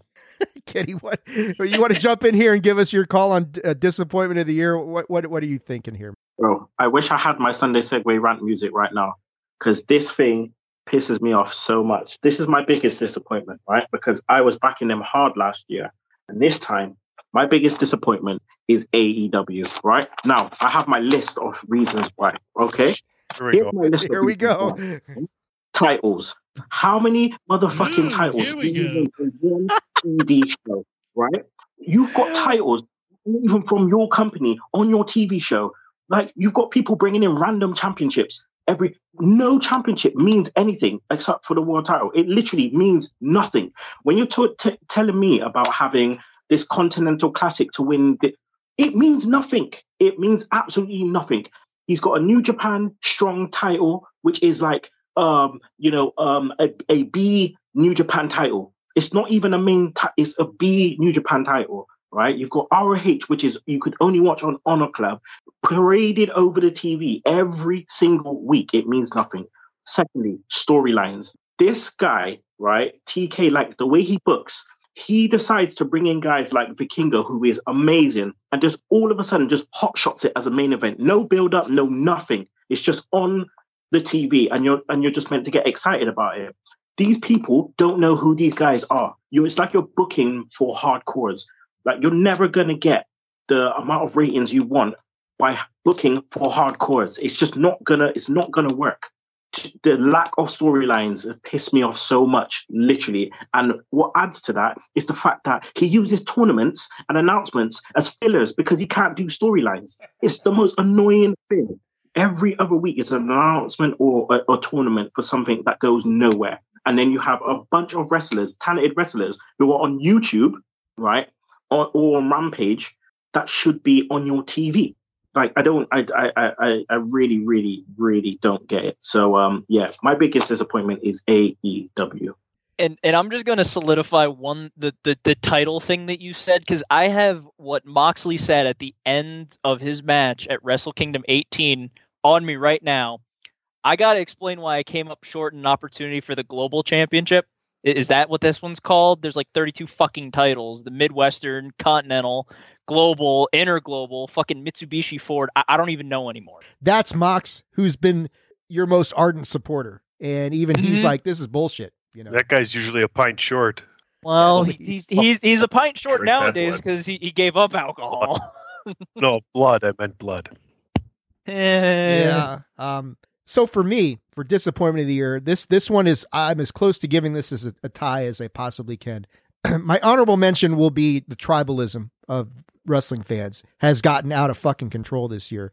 Uh, AEW, WWE fans just shitting on each other every chance they get. It's toxic. It bleeds into the dirt sheets. It bleeds into every aspect of any you I mean it's not even worth it to interact with people on social media talking about wrestling anymore cuz you just get into it's like it's like playing an online game or something with like a bunch of 13-year-old kids, you know, with uh Noob Slayer 69. Can I get Thor out here to whoop your ass or something like that because it's just it's not worth my time and we all of us have built a pretty decent profile for ourselves on social media. So that's my honorable mention. My disappointment of the year, it's the death of Bray Wyatt. Uh, that to me, it's a soul crushing d- disappointment that you think about and it's preventable. You know, that's the worst part of it. The more you learned about it, you realize this was a preventable loss. He, um, you know, he left his defibrillator in his car or something like that. But Bray, you know, what a what a tragic story he is, and and just you know where you thought he was on his way back. All of us thought he's ready to come back. He's going to resume something with L.A. Knight, or or who knows where he's going to go with that. Maybe start a faction, Wyatt Six, and all that and then he's gone. And it's a real it's a real life. It's not a wrestling storyline. This is the real life They I mean, you know, Jay Jay Briscoe's death as well. That's another one you could say, wow, that was really heartbreaking as well. But to me, losing Bray Wyatt like we did right when we thought he was we were going to get him back, that to me was the biggest disappointment of the year. Tunney, losing Jay and Bray was was tough. Yeah, um, so close to each other too. Don't really expect. I mean, you know, Funkster, we lost him, and uh, trying to think. Uh, I, I feel bad. Sheik. That, Sheik, yeah, but you know those guys have, have have lived their lives. You know these two guys have had just begun. Um, but I, I'll get back to wrestling. I think I finished this one out, right, Dave? Yes, sir. You did. Um, in 2017, my disappointment was 205 Live. In 2018, it was the brand split. Um, in 2019, 2020, and 2021, it was all AEW. Last year, it was your boy Dan and the Money in the Bank briefcase. But this year, after being absent after a three year run, it's back to AEW style, and it's specifically Tony Khan. Because everything you guys say are disappointed in AEW for, it's because of Tony Khan. Somebody, uh, Daniel Bryan, figure out your last year of working in the ring and then give him the book and have him take two or three other people and produce the main event, the mid card, the tag, and the women. And you got to have people in charge that are paying attention to that all the time. It, something needs to be done over there because they're going to find themselves in fourth place behind Impact and MLW in the next two or three years. I'm telling you, you're going to see a flood of talent in the next year and a half leave AEW if nothing changes. Look how he handled the uh, questions about Jericho at the World End World's End uh, press conference. He just he you can't you can't sidestep a fucking topic like that by wearing some Russian hat and then if Jericho wasn't in AEW, he would probably be done. Oh, imagine what Triple H would have done. I mean, Triple H wouldn't. Triple H would have said he would have just said. Ever, do you think he'll ever come back to WWE now for a retirement match? I don't think so. It, it would be tough, but Triple H would have just.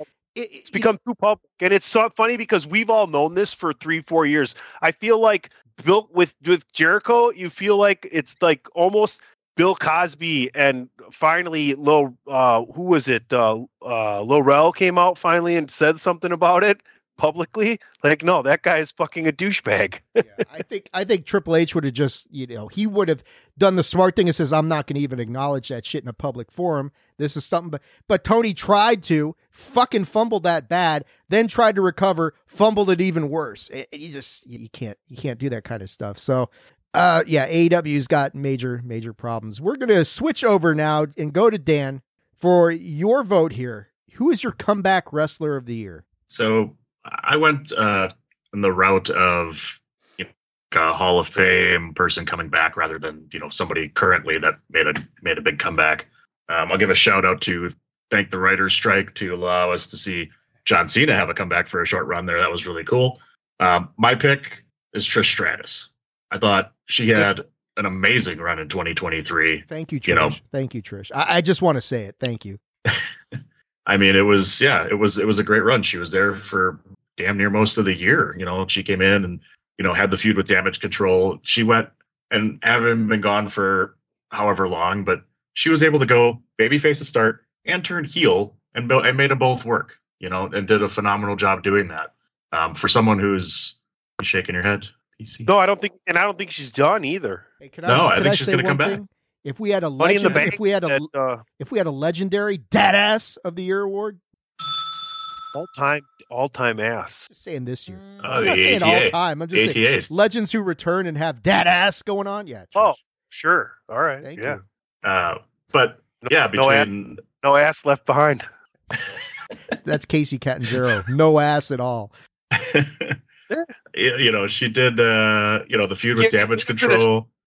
the, got the big do the big feud with Becky Lynch, um, and and had arguably, I think we're, we might have it later. You know, maybe the best women's match of the year with the, with the steel cage match. You know, it was a fantastic way. You know, she brought up Zoey Stark and had her kind of get a little rub with that. You know, having her by her side and helped her a little bit in the, coming up to the main roster, and just had some great storylines going with them. And and you know, between Damage Control and her feud with uh, with Becky, you know, had some great matches. And she was on Raw's. You know, you know, she didn't just do pay per views or whatever. She was on Raw having matches and looked damn good doing them. Like she didn't. Look, it almost seemed like she didn't lose a step in some cases. I think her first match looked pretty bad when she first came back, but you know, she got back right back in the hang of it and looked as good as she did when she was wrestling full time in her prime. Compare her, the way she looked, to Lita. The last time we saw Lita, night and day. Trish had it. Lita did not.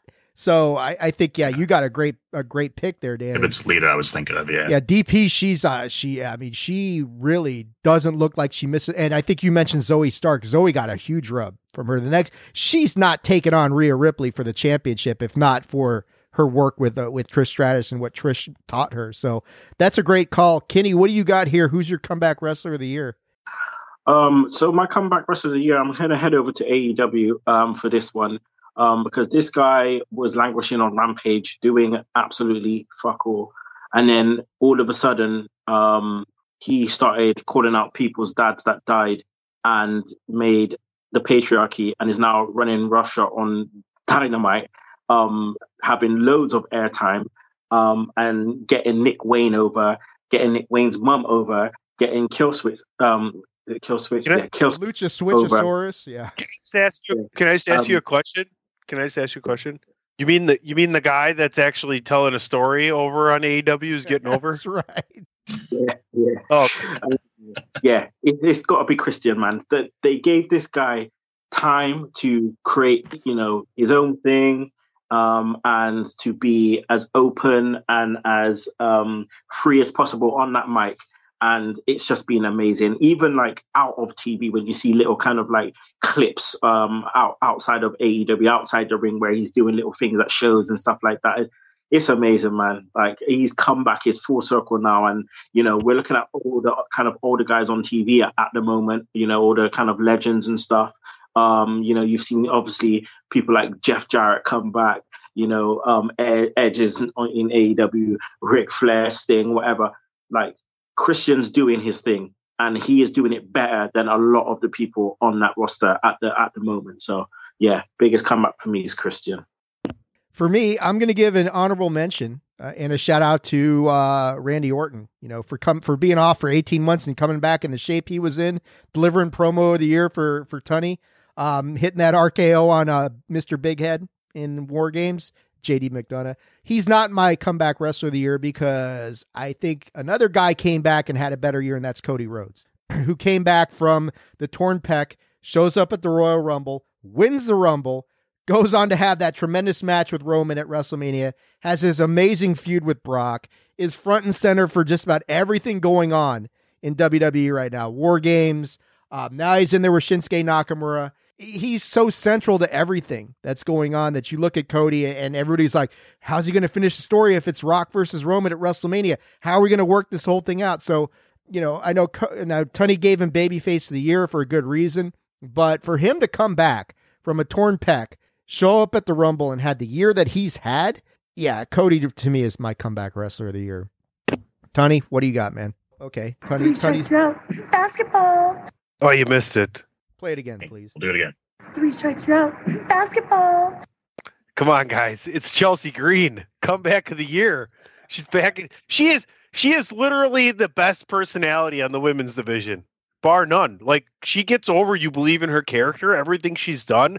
She's the only reason that those women's tag team titles have been any bit of relevancy at all eh, in WWE. Now they're on the youngsters, so we'll see what they do there. But man, I don't know. Money in the Bank up in Canada, Chelsea Green would be a prime candidate this next year for Money in the Bank. I mean, she is underrated in the ring. She can work, and she is definitely someone that can use the mic. So I look for her to do even bigger things. But yeah, she what a huge comeback to WWE this year for Chelsea Green. That's my comeback of the year. She might get her husband in there too pretty soon. yeah, she's great. She's great. She is great on TV, man. Amazing on TV. Every time she comes on, I look forward to seeing what she's going to do next because the personality like literally, she can she you, could do anything at the moment. You believe in who she is when she's on there. You believe in what, the what, the part she's playing, and, and she just she, you know, three strikes you're out. Basketball. that super obnoxious personality of hers shouldn't work, but it sure does. Her, like her and Adam Pearce have been awesome together, right? Like, I mean, uh, talk about the amount of people that get Adam Pearce over, in addition to how good Adam Pearce is. But like, those are the kind of things you have to maximize when you're not getting 15, 20 minute matches on television. When you're getting two to three minutes or 30 seconds, or someone walks by you in the back hallway, you have to go ahead and do something with that and do it to the best you can and that character that she plays, you know, that, that especially the backstage like Karen type of character is so relatable with people, you know, and with, with your jobs and everything else where like, you know, that person comes over and you're just like, oh fuck, here we go. like, you know, so it's just it's such a great character that she plays. It's it's this phenomenal. Bitch again. yeah.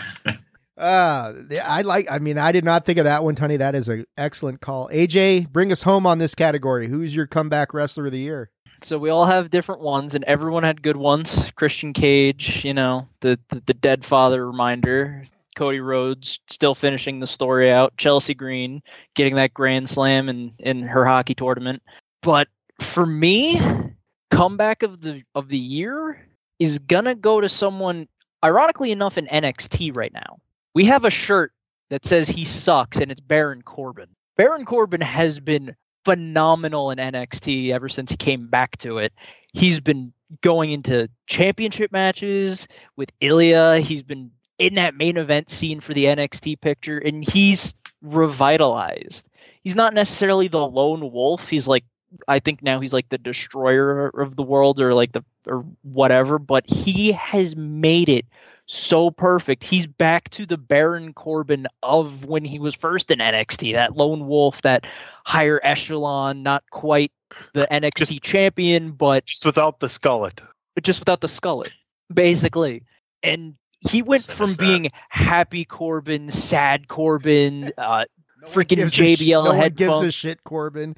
Yeah, to no one gives a shit Corbin, to mustard on his short Corbin, to hey, go back to NXT, and he's killing it over there. He's been he's been producing some good matches, some good segments even too. Kind of like when Cody Rhodes was in charge the one night, him and freaking Dijak just look at each other and look at Carmelo Hayes like, yo, they just added Trick. That's your boy. What you gonna do? Like they're staring at him like, what the fuck's gonna happen here? Corbin is selling the shit out of everything that's going on, and I love it especially now uh, they're doing the Dusty Rhodes Tag Team Classic, and it's him and Bron Breakker. Guess who's winning? they're and they're having fun. They, they actually look like they're legit. They're formidable. They're doing a bunch of things that are right. Kind of like, all right, yeah, we can destroy everyone in this in this tournament. And Bron's like, oh, okay, that's I like that. That's a good idea. Yeah, handshake, fist bump. No, what the, what the fuck? Ah, just messing with you. Are you like I, I, you left me hanging? He's entertaining. Baron Corbin doesn't suck for some reason. and it's confusing the hell out of me. Yeah, like people were cheering for him at, at No Mercy, and I'm like, what the fuck is going on? I'm like, it's going to take me a long time to get used to pe- people cheering Baron Corbin. Uh, that is a tremendous call AJ. That, Go listen to Battleground 2017 again in Philly that had the Punjabi prison match. There's a match with Baron Corbin. It's dead silent. You can hear Andrew shouting Baron Corbin sucks in the crowd. Legitimately. Just like pay really close attention. You just hear Baron Corbin sucks. That's the. IWC War Chief shouting that. Because it was that much of a dead match, and we were like in the middle of Wells Fargo Center. Punjabi prison. Uh, and there's a disappointment of all time. But anyway, let's uh let's move on right now. Kenny, breakout star of the year. Who is your breakout wrestler of the year for 2023, man? Well, my breakout wrestler of the year, I'm going to NXT for this one. And my breakout superstar of the year is Tiffany Stratton. This woman has been wrestling for two years. Two years. And she went and fought Becky Lynch and had the match of her life. It was um, that match with Becky Lynch was Twice. amazing. Twice. Like she went onto Raw and it was seamless. It was nothing. Like she is ready for the main roster in two years. I couldn't. I can't believe how quickly this woman has done what she's done. Um, literally, that NL, the NIL, you know, program. uh, it seems to be, you know, kind of going well for them at the moment to be picking up athletes and just, you know, teaching them the WWE way. But she's gone full full throttle for it, man, and she's amazing. She's good on the mic. She's good in ring. That um swanton and moonsault is beautiful, a, a thing of beauty um, to see. And um, her timing, her cadence, like everything, she is ready for the main roster. And I cannot wait until after WrestleMania because she hasn't got a title, so it's time for her to go up. I I'll be honest. I mean, I think her match with Becky at No Mercy was better than Becky's str- steel cage match with Trish. And yeah, I was there, but I just I watched that match and just yeah, they really took it to each other. And and people were so critical. Why would they bring Becky to NXT? Because it made Tiffany Stratton a fucking star.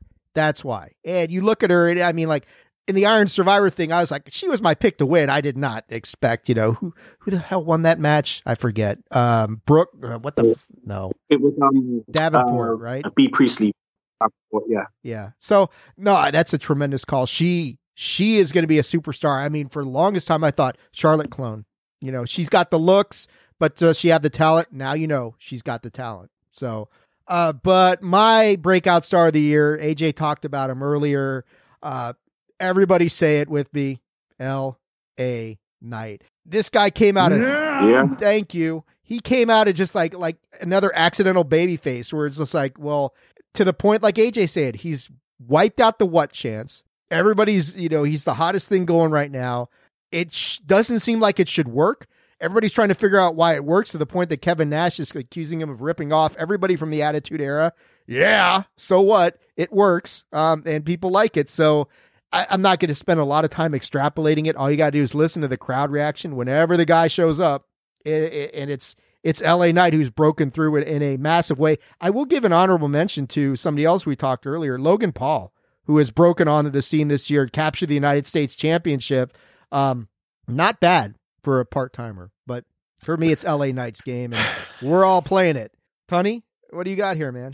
Uh, much like when I play poker, I do not like to sit to the left of Dan. Apparently, at Swaggy Awards, I do not like to sit to the left of Dave. Uh, I also have LA Knight.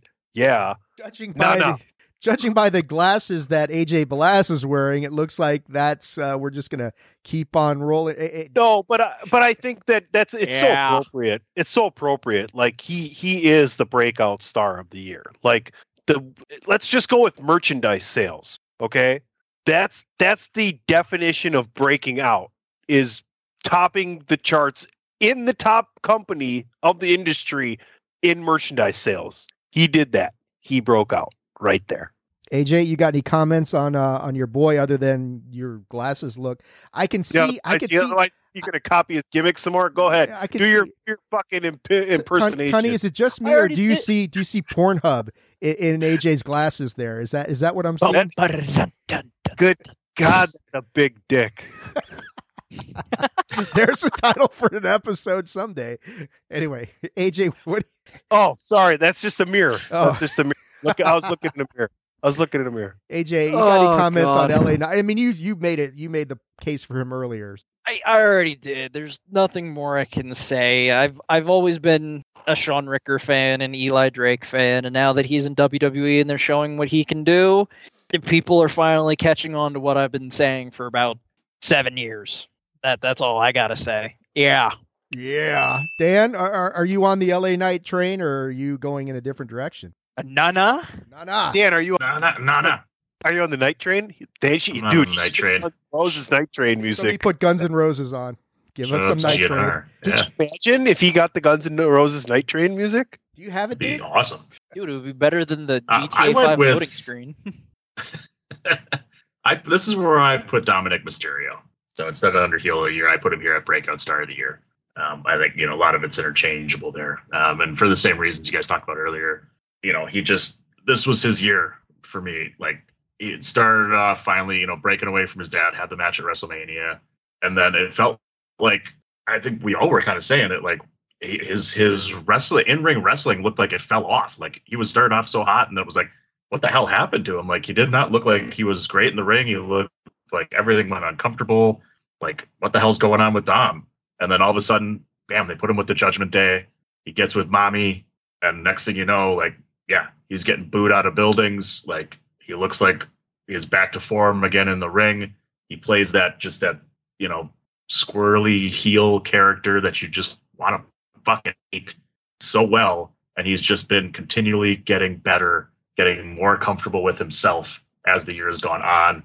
So much so, like I, I I pointed out a couple times, you know, when uh, when Randy Orton came back, who was the first person he wanted to get in the ring with? Dom. CM Punk's first match at, at MSG, Dom.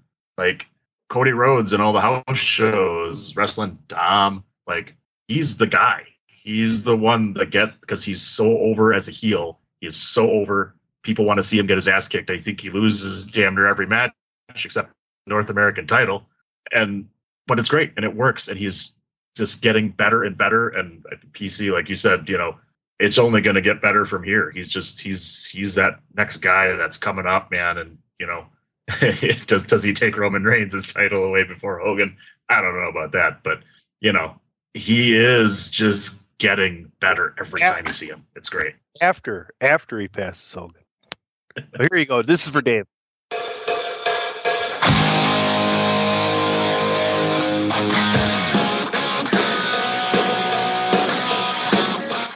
Yes, I'm on the Night Train. Uh, Could you imagine, dude? He could come out to that. People could. will go crazy. Yeah, that would that'd be a great song for Dom to come out to. I mean, but then again, I think Punk. I think Punk should start coming out to. uh what the- Dom, that's for LA Knight. Oh, oh, there you go. Yeah, even The Night better. Train. The Night Train. I like it. You Oh, come on, you guys. It's Jeez, this shit WrestleMania. I want This Punk to. writes itself. I Here- want here's Punk to go back to Killswitch Engage, but that's just me. you know. Uh, Luchasaurus Engage. And- yeah. And and I wanted freaking um Dom to come out to uh Gangster Lean, the Eddie's like heel theme from 2005 for WrestleMania, but no, just to piss they didn't everybody do off that. even more. Yeah. Yes. There you go. There. Why can't we be friends? Needs to be his theme music. let's let's not. um. All right, I'm gonna let's get let's end here on part one of this whole thing. As now we've gone around for our breakout star. Last category, part one of the ninth annual Swaggies rivalry of the year, and I'll kick this thing off. This is a tough one because there's a lot been a lot of good rivalries, but the one that I think mattered the most to me, and I look at it from the standpoint of how this translated into certain things. Um, for me, it's Cody versus Brock. That's my rivalry of the year this year because um, when you look at in the aftermath of WrestleMania 39 and the disappointing finish to that, and and where do we go with Cody right now? Oh, Brock's going to team up with him to whoop Roman's ass and Solo's ass. And then instead he turns on him and you get that really horrible finish to that Raw after Mania. But it was all done to put Cody Rhodes over and to make Cody an even more credible. Because I think part of the problem with the Roman Reigns story is he just kind of got there. And a lot of us felt like he didn't really earn this. And now he's earning it in the hardest way possible by going three matches with, with Brock Lesnar and, you know, having to win two of them. Yes, one was fluky, the second one was not. Um, but you look at how that feud translated and Brock giving him the rub at the end of this whole thing. Um, without that, I don't know if Cody Rhodes, if, if anybody gives a fuck if he's finishing the story or not. But because he took down Brock Lesnar, and now, you know, you got Nakamura, who will another hardcore, strong style, king of strong style sort of thing. This is all meant to legitimize Cody Rhodes as the heir apparent to eventually dethroning Roman Reigns. So I think from the timing, from the effect that it had, and from everything that went into and how this catapulted the story into the next chapter, Cody versus Brock is my rivalry of the year. Tunney, go to you That's next, a man. really- That's a really good pick. Um, I really, really like that one. I, I'm going to go with though the rivalry that kind of changed the course of the biggest storyline possibly in professional wrestling history, and, and that's KO and Sami and, and the Usos because that that changed the bloodline. That started the the the the the bloodline to devolve into what they are now and and change and and evolve right and we've talked about that multiple times but yeah just that beginning part of the year, January through Mania, a little bit of post Mania, and even everything that has happened now with Jey uh, being on that side, that that kind of goes into that rivalry, right? Um, post rivalry. So I, I got to go with that. That's one of the biggest storylines in WWE history. No, you're you're not wrong. I mean, in that in that did like you said, it changed the bloodline. It led to um, a a massive title change at WrestleMania. So I I cannot disagree. And honestly, just to think, uh, not two years before 2021, my rivalry of the year was KO and Sami. So look at it that way. Yeah, yeah, good call, man. AJ, what do you got here? What's your rivalry of the year, man? Uh, a big part of me really wanted to make it just Jey versus the Bloodline, just because I, I, thing is, I can't just keep saying Jey versus the world for this one. That's that's the issue with that. So I'm gonna have to say Cody versus Lesnar is the main match. He had a good thought it, there. Yeah, no, no, it's the you, you had your little intermission because of dogs. I, I had to make sure the dogs were okay because I heard barking. But um, it, it like they had great, they had a great trilogy starting off from the Raw after Mania, going into the Night of Champions, winning via submission for Lesnar, and then going into even more SummerSlam being the culmination where Lesnar acknowledged Cody.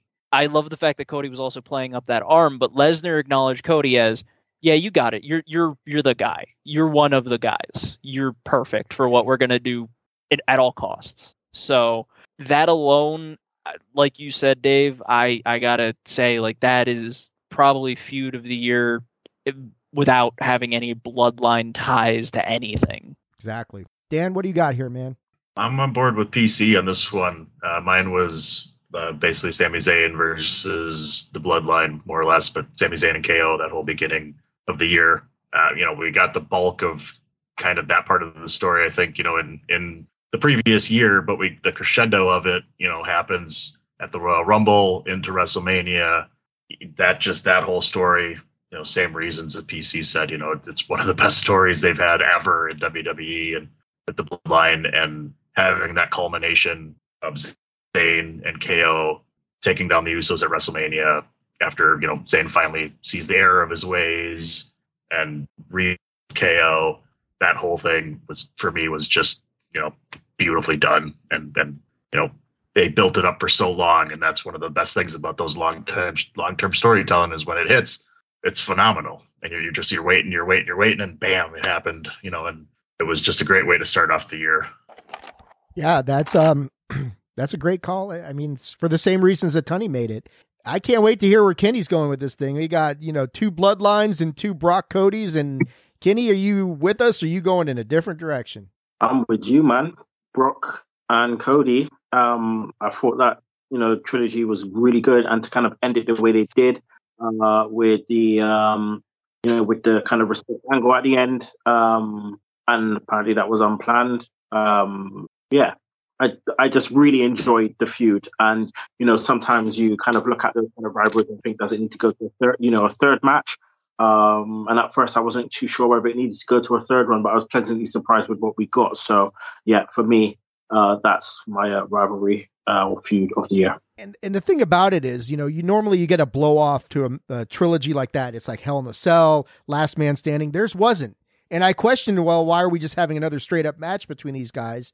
but they are such masterful storytellers that they pulled it off and they made it and like you know like like uh AJ was saying I mean Brock giving Cody that acknowledgement as like yeah you can you can beat Roman I beat Roman's ass before this bullshit started you can take him too so I think I mean for wherever we're going to end up and who knows where that road takes us in the next few months all right guys, that is part one of the ninth annual Swaggies. Tremendous work done by all of us here on, on part one. Great discussions, great categories as always. Um, fantastic stuff. Let's go around the horn before we cut out of here on part one. and let people know where can they check you guys out on social media. We will start with the leader of this conversation, the one and only, the man formerly known as Pizza Funny, but now Ah. he's just PC Tunney. Tunney, where can people get get a hold of you, man? I would just say continue to listen to Chairshot Radio Network on all of your favorite streaming platforms, and you can find me there most of the time.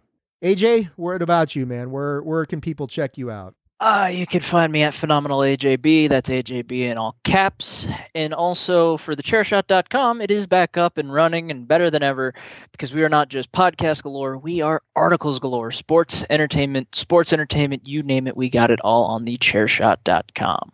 DP, we we send you hate tweets every week on Bandwagon Nerds. I don't think anybody's taken us up on that shit. But why don't you let people know where can they send their hate tweets to you directly if they really love you? Uh, at uh, IWC War Chief, I think. Yes. Oh, man. Uh, I'm going to keep an ear and you just can in send case all the thank yous.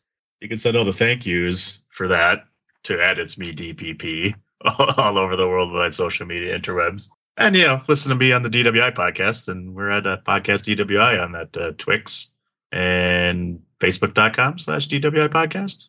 Yeah, that's me.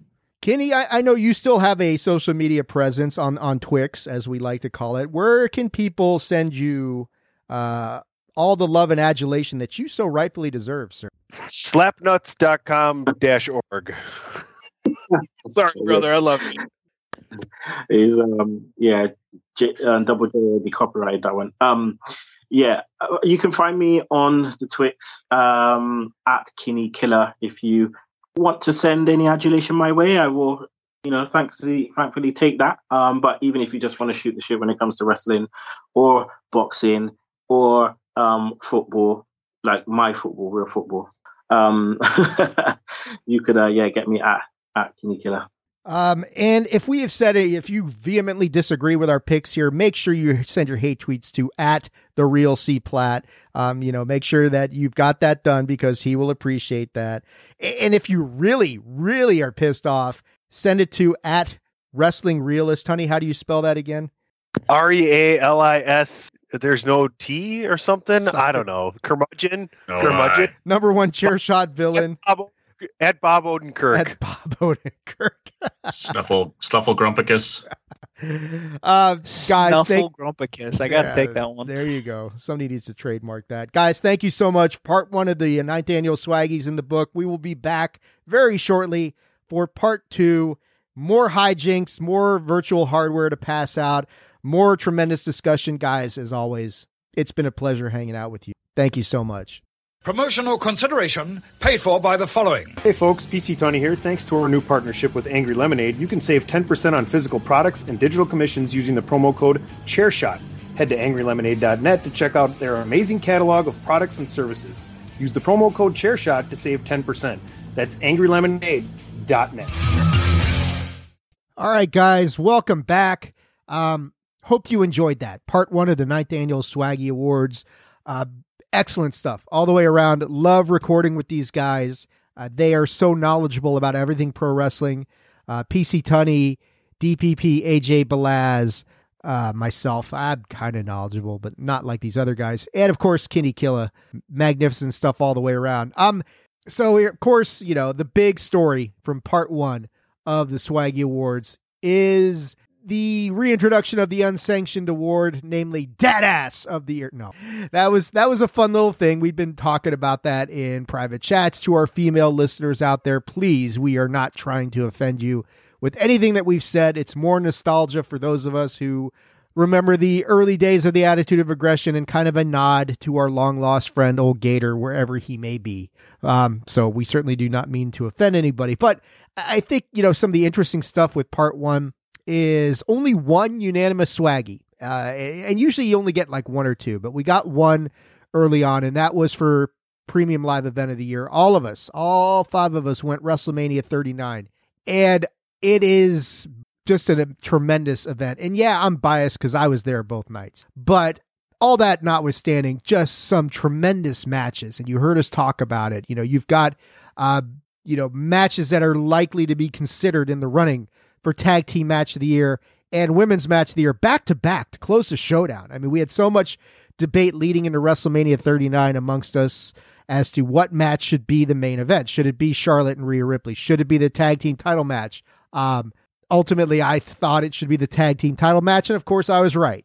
So, you know, uh, it, it was one of the best WrestleManias I've ever seen. I mean, and that's saying something. You know, we're going through the Big Four project, and and we've seen some good ones there.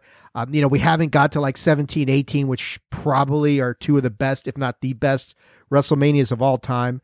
Um, but I will say that WrestleMania 39 was magnificent. The first truly great two night WrestleMania so far, where you actually had both nights were fantastic.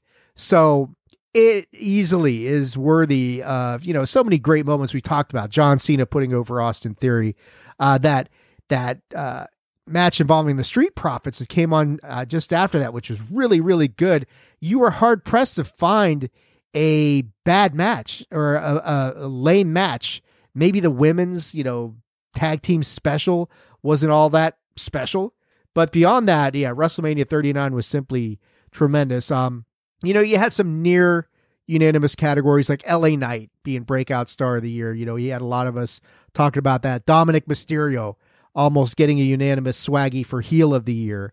Uh, you know, we were kind of all over the place as far as like I was the only I thought it was interesting that I was the only one who really dug the Swerve Strickland versus Hangman Adam Page Texas Death match, which was my pick for gimmick match of the year.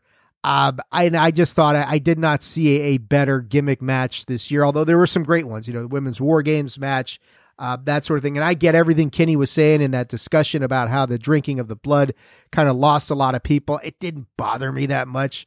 Uh, it's kind of odd, but I just thought they they told a great story. And when you look at Swerve Strickland and where that match, like after it was over, you know, he damn. I mean, I thought about giving him breakout star of the year because he certainly warrants some consideration, but you know, it, it's LA Knight's world, in, in my opinion, with all due respect to, and I forget as I record today who, um, who was the dissenter on that one. But, you know, we had some great stuff, rivalry of the year, lots of love for Cody and Brock, uh, that sort of thing, comeback wrestlers of the year, uh, disappointment of the year, AEW, uh, getting, you know, Tunney's vote again. It's like four out of five years. This year, probably more deserved than in years past and you just still look at what's going on with them now as I'm recording this and their owner Tony Khan keeps shooting himself in the foot and it is not helping that brand at all to you know get any sort of like um you know any sort of foothold on what's going on and what they need to do with AEW so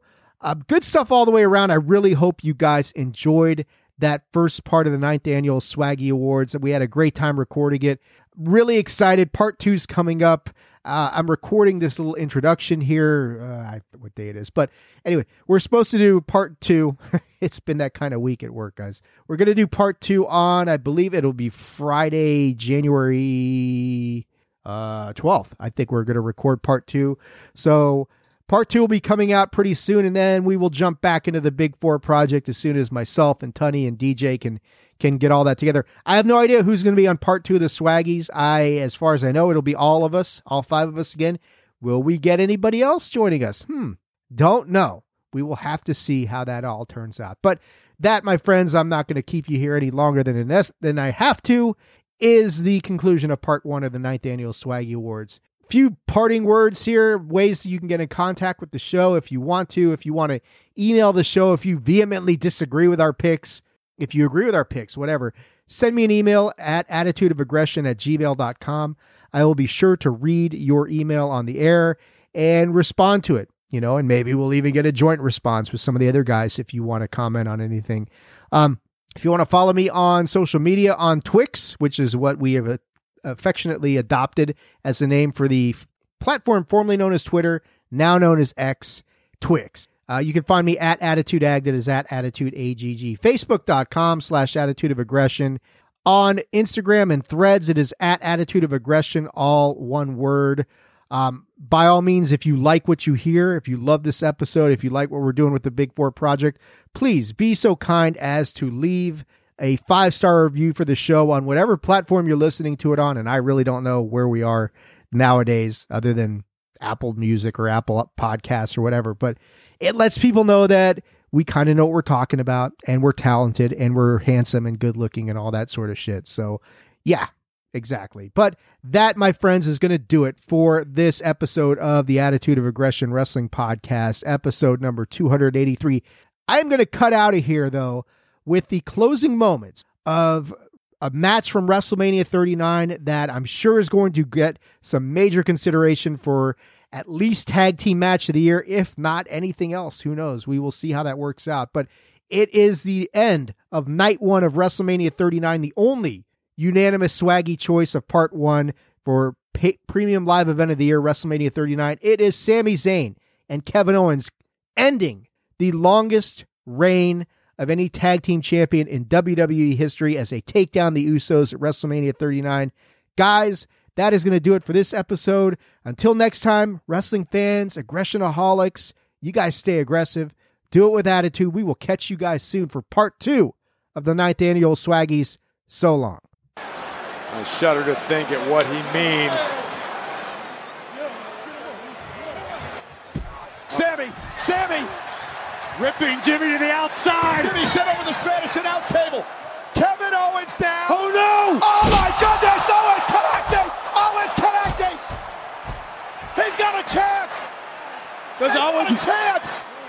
have anything left? Can Kevin make the cover? Or the tag? Come on, KO!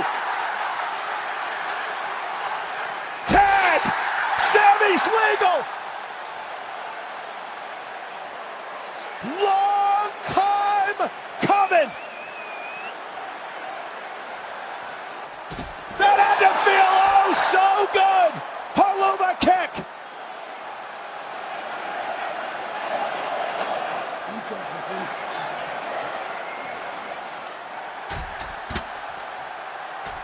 And another! Here comes Jimmy.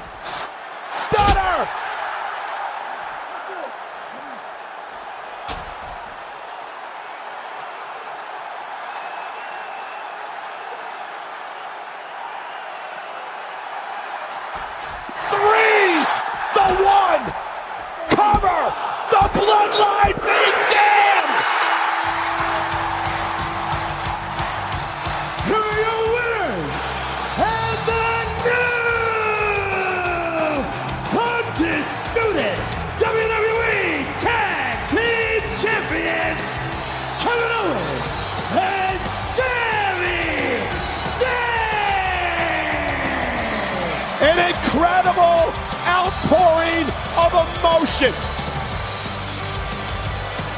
Sami Zayn and Kevin Owens win their tag team titles for the first time in their WWE careers.